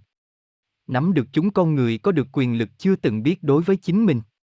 Những người cao huyết áp làm hạ huyết áp của mình mà không cần thuốc, những người nghiện thuốc lá cố hữu từ bỏ được thói quen chết người của mình, những người bị bệnh tim mạch có thể hạ được cơn đau và phục hồi lại nhịp tim bình thường. Các tín hiệu lời nói có thể ảnh hưởng đến hoạt động của các cơ quan bên trong, tạo ra khả năng tự điều chỉnh các hệ thống của cơ thể mà ta tưởng rằng không thể kiểm soát được bằng ý chí. Để học cách làm chủ mình cần phải có thời gian, những ai biết kiên trì và bền bỉ có thể giải quyết được rất nhiều vấn đề. Tiến sĩ y khoa A. Groyson đã nói về sự tự điều chỉnh tâm lý, tôi có thể chắc chắn so sánh tác động của việc tự điều chỉnh tâm lý với việc tập thể dục. Những người bắt đầu tập thể dục có thể nhanh chóng biết được ảnh hưởng có lợi của nó. Hoàn toàn có thể nói như thế đối với các bài tập về tâm lý. Trong mối quan hệ này cần phải nói thêm một cân nhắc nữa, để có một cách sống tích cực quan trọng hơn tất cả là có sức khỏe tinh thần. Cho nên cần chú ý đến văn hóa tinh thần không ít hơn thể chất. Theo kinh nghiệm của bản thân tôi, những người đã trải qua một khóa học về rèn luyện tâm lý đã như được đổi mới, nâng cao khả năng làm việc, khả năng bảo vệ của cơ thể, phiền muộn được thay thế bằng sảng khoái. Ý chí cần phải được rèn luyện liên tục, bền bỉ, có hệ thống. Không được quên rằng trong sự rèn luyện tinh thần cũng như thể chất thì có thể đạt được rất nhiều bằng các bài tập. 3. Sự tôi luyện Một trong những ý tưởng của Nietzsche là rèn luyện bằng tắm tương phản không khí và nước cũng như khuyên nên mặc ít quần áo, tránh mặc quá ấm. Mikhail Kotelov, người tuyên truyền nổi tiếng cho lối sống khỏe, thường chạy nửa khỏa thân dưới bất kỳ nhiệt độ lạnh nào. Khi nói về tác hại của việc mặc ấm ông còn có suy nghĩ sau, việc cuốn cổ bằng khăn ấm làm cho mắt kém tin đi. Một lần Mikhail quyết định làm một thử nghiệm dưới sự theo dõi của các bác sĩ, trong điều kiện khắc nghiệt của miền cực Bắc ông đã thực hiện 24 lần chạy trên mình là quần đùi và áo may ô vào thời gian lạnh nhất của đêm Bắc cực từ 15 tháng chạp đến 15 tháng giêng. Khi trở về các bác sĩ đã kiểm tra tình trạng sức khỏe, mạch đập, huyết áp. Vào một trong những ngày đó ông đã chạy 10 phút dưới nhiệt độ 51 độ C. Vào một ngày khắc nghiệt khác của đêm Bắc Cực ông chạy đến một quầy báo và bình thản xếp hàng. Mọi người định cho ông mua trước nhưng biết rằng tờ báo mình định mua không có, ông đã chĩa đến quầy khác.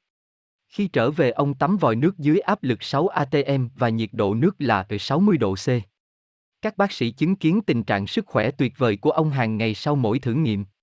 Cần phải nói rằng khi làm các thử nghiệm này ông đã 84 tuổi. Tất nhiên là ví dụ này nói lên sức chịu đựng lớn của cơ thể con người không có nghĩa là người nào cũng có thể chạy ra ngoài trời lạnh giá không chuẩn bị gì. Đạt được khả năng như của Mikhai chỉ có thể bằng một sự rèn luyện lâu dài và bền bỉ trong bất cứ thời tiết nào. 4. Vitamin C, vitamin của sự sống. Dưới đây là một nghiên cứu thú vị chứng tỏ vitamin C ảnh hưởng đến sức khỏe của con người. Các nhà bác học chọn ra 351 trẻ em ở các lứa tuổi khác nhau ở ba thành phố. Người ta lấy mẫu máu của các trẻ rồi chia ra làm hai nhóm theo hàm lượng của vitamin C trong huyết thanh, một nhóm có nồng độ cao, hơn 1 mg, 100 ml, một nhóm thấp hơn, ít hơn 1 mg, 100 ml. Sau đó căn cứ vào điều kiện xuất thân, thu nhập gia đình, trình độ của cha mẹ, người ta chọn ra 72 em từ cả hai nhóm và tiến hành thử khả năng trí tuệ của họ. Kết quả là trí tuệ của nhóm có nồng độ vitamin C trong máu cao hơn thì có khả năng hơn. Sau đó trong thời gian 6 tháng người ta cho mỗi một thành viên trong cả hai nhóm một lượng nước cam bổ sung, sau đó lại nhắc lại thử độ trí tuệ thì hệ số trung bình phát triển trí tuệ của nhóm vitamin C cao không được nâng lên lắm, còn ở nhóm thấp thì chỉ số trí tuệ tăng cao rõ rệt. Kết quả tính toán cho thấy khi tăng hàm lượng vitamin C trong máu lên 50% thì khả năng trí tuệ tăng lên 3,6 đơn vị quy ước. Không chỉ ở trẻ em mà cả ở người lớn cũng nâng cao được khả năng trí óc như vậy. Nhưng vitamin C đặc biệt quan trọng đối với phụ nữ có thai và cho con bú. Theo các nghiên cứu mỗi người chữa hoặc cho con bú phải nhận 300 đến 600 mg vitamin C và tốt nhất là dưới dạng tự nhiên. 5. Sự kết hợp giữa các thực phẩm. Nixie đã dành ít chú ý cho vấn đề kết hợp giữa các món ăn theo quan điểm tiêu hóa chúng một cách tốt nhất. Lý luận này được Gerbert Selton phát triển và đã đạt được sự nổi tiếng rộng rãi trong đất nước chúng ta, nước Nga. Chúng tôi dẫn ra đây lời khuyên của Selton trong việc kết hợp các thực phẩm. A. không nên ăn cùng một lúc các chất có chất đạm và các chất bột. Không nên ăn cùng một lúc các thức ăn thịt, trứng, phô mai, lạc và các chất đạm khác với bánh mì, ngũ cốc, khoai tây và các hoa quả ngọt. B.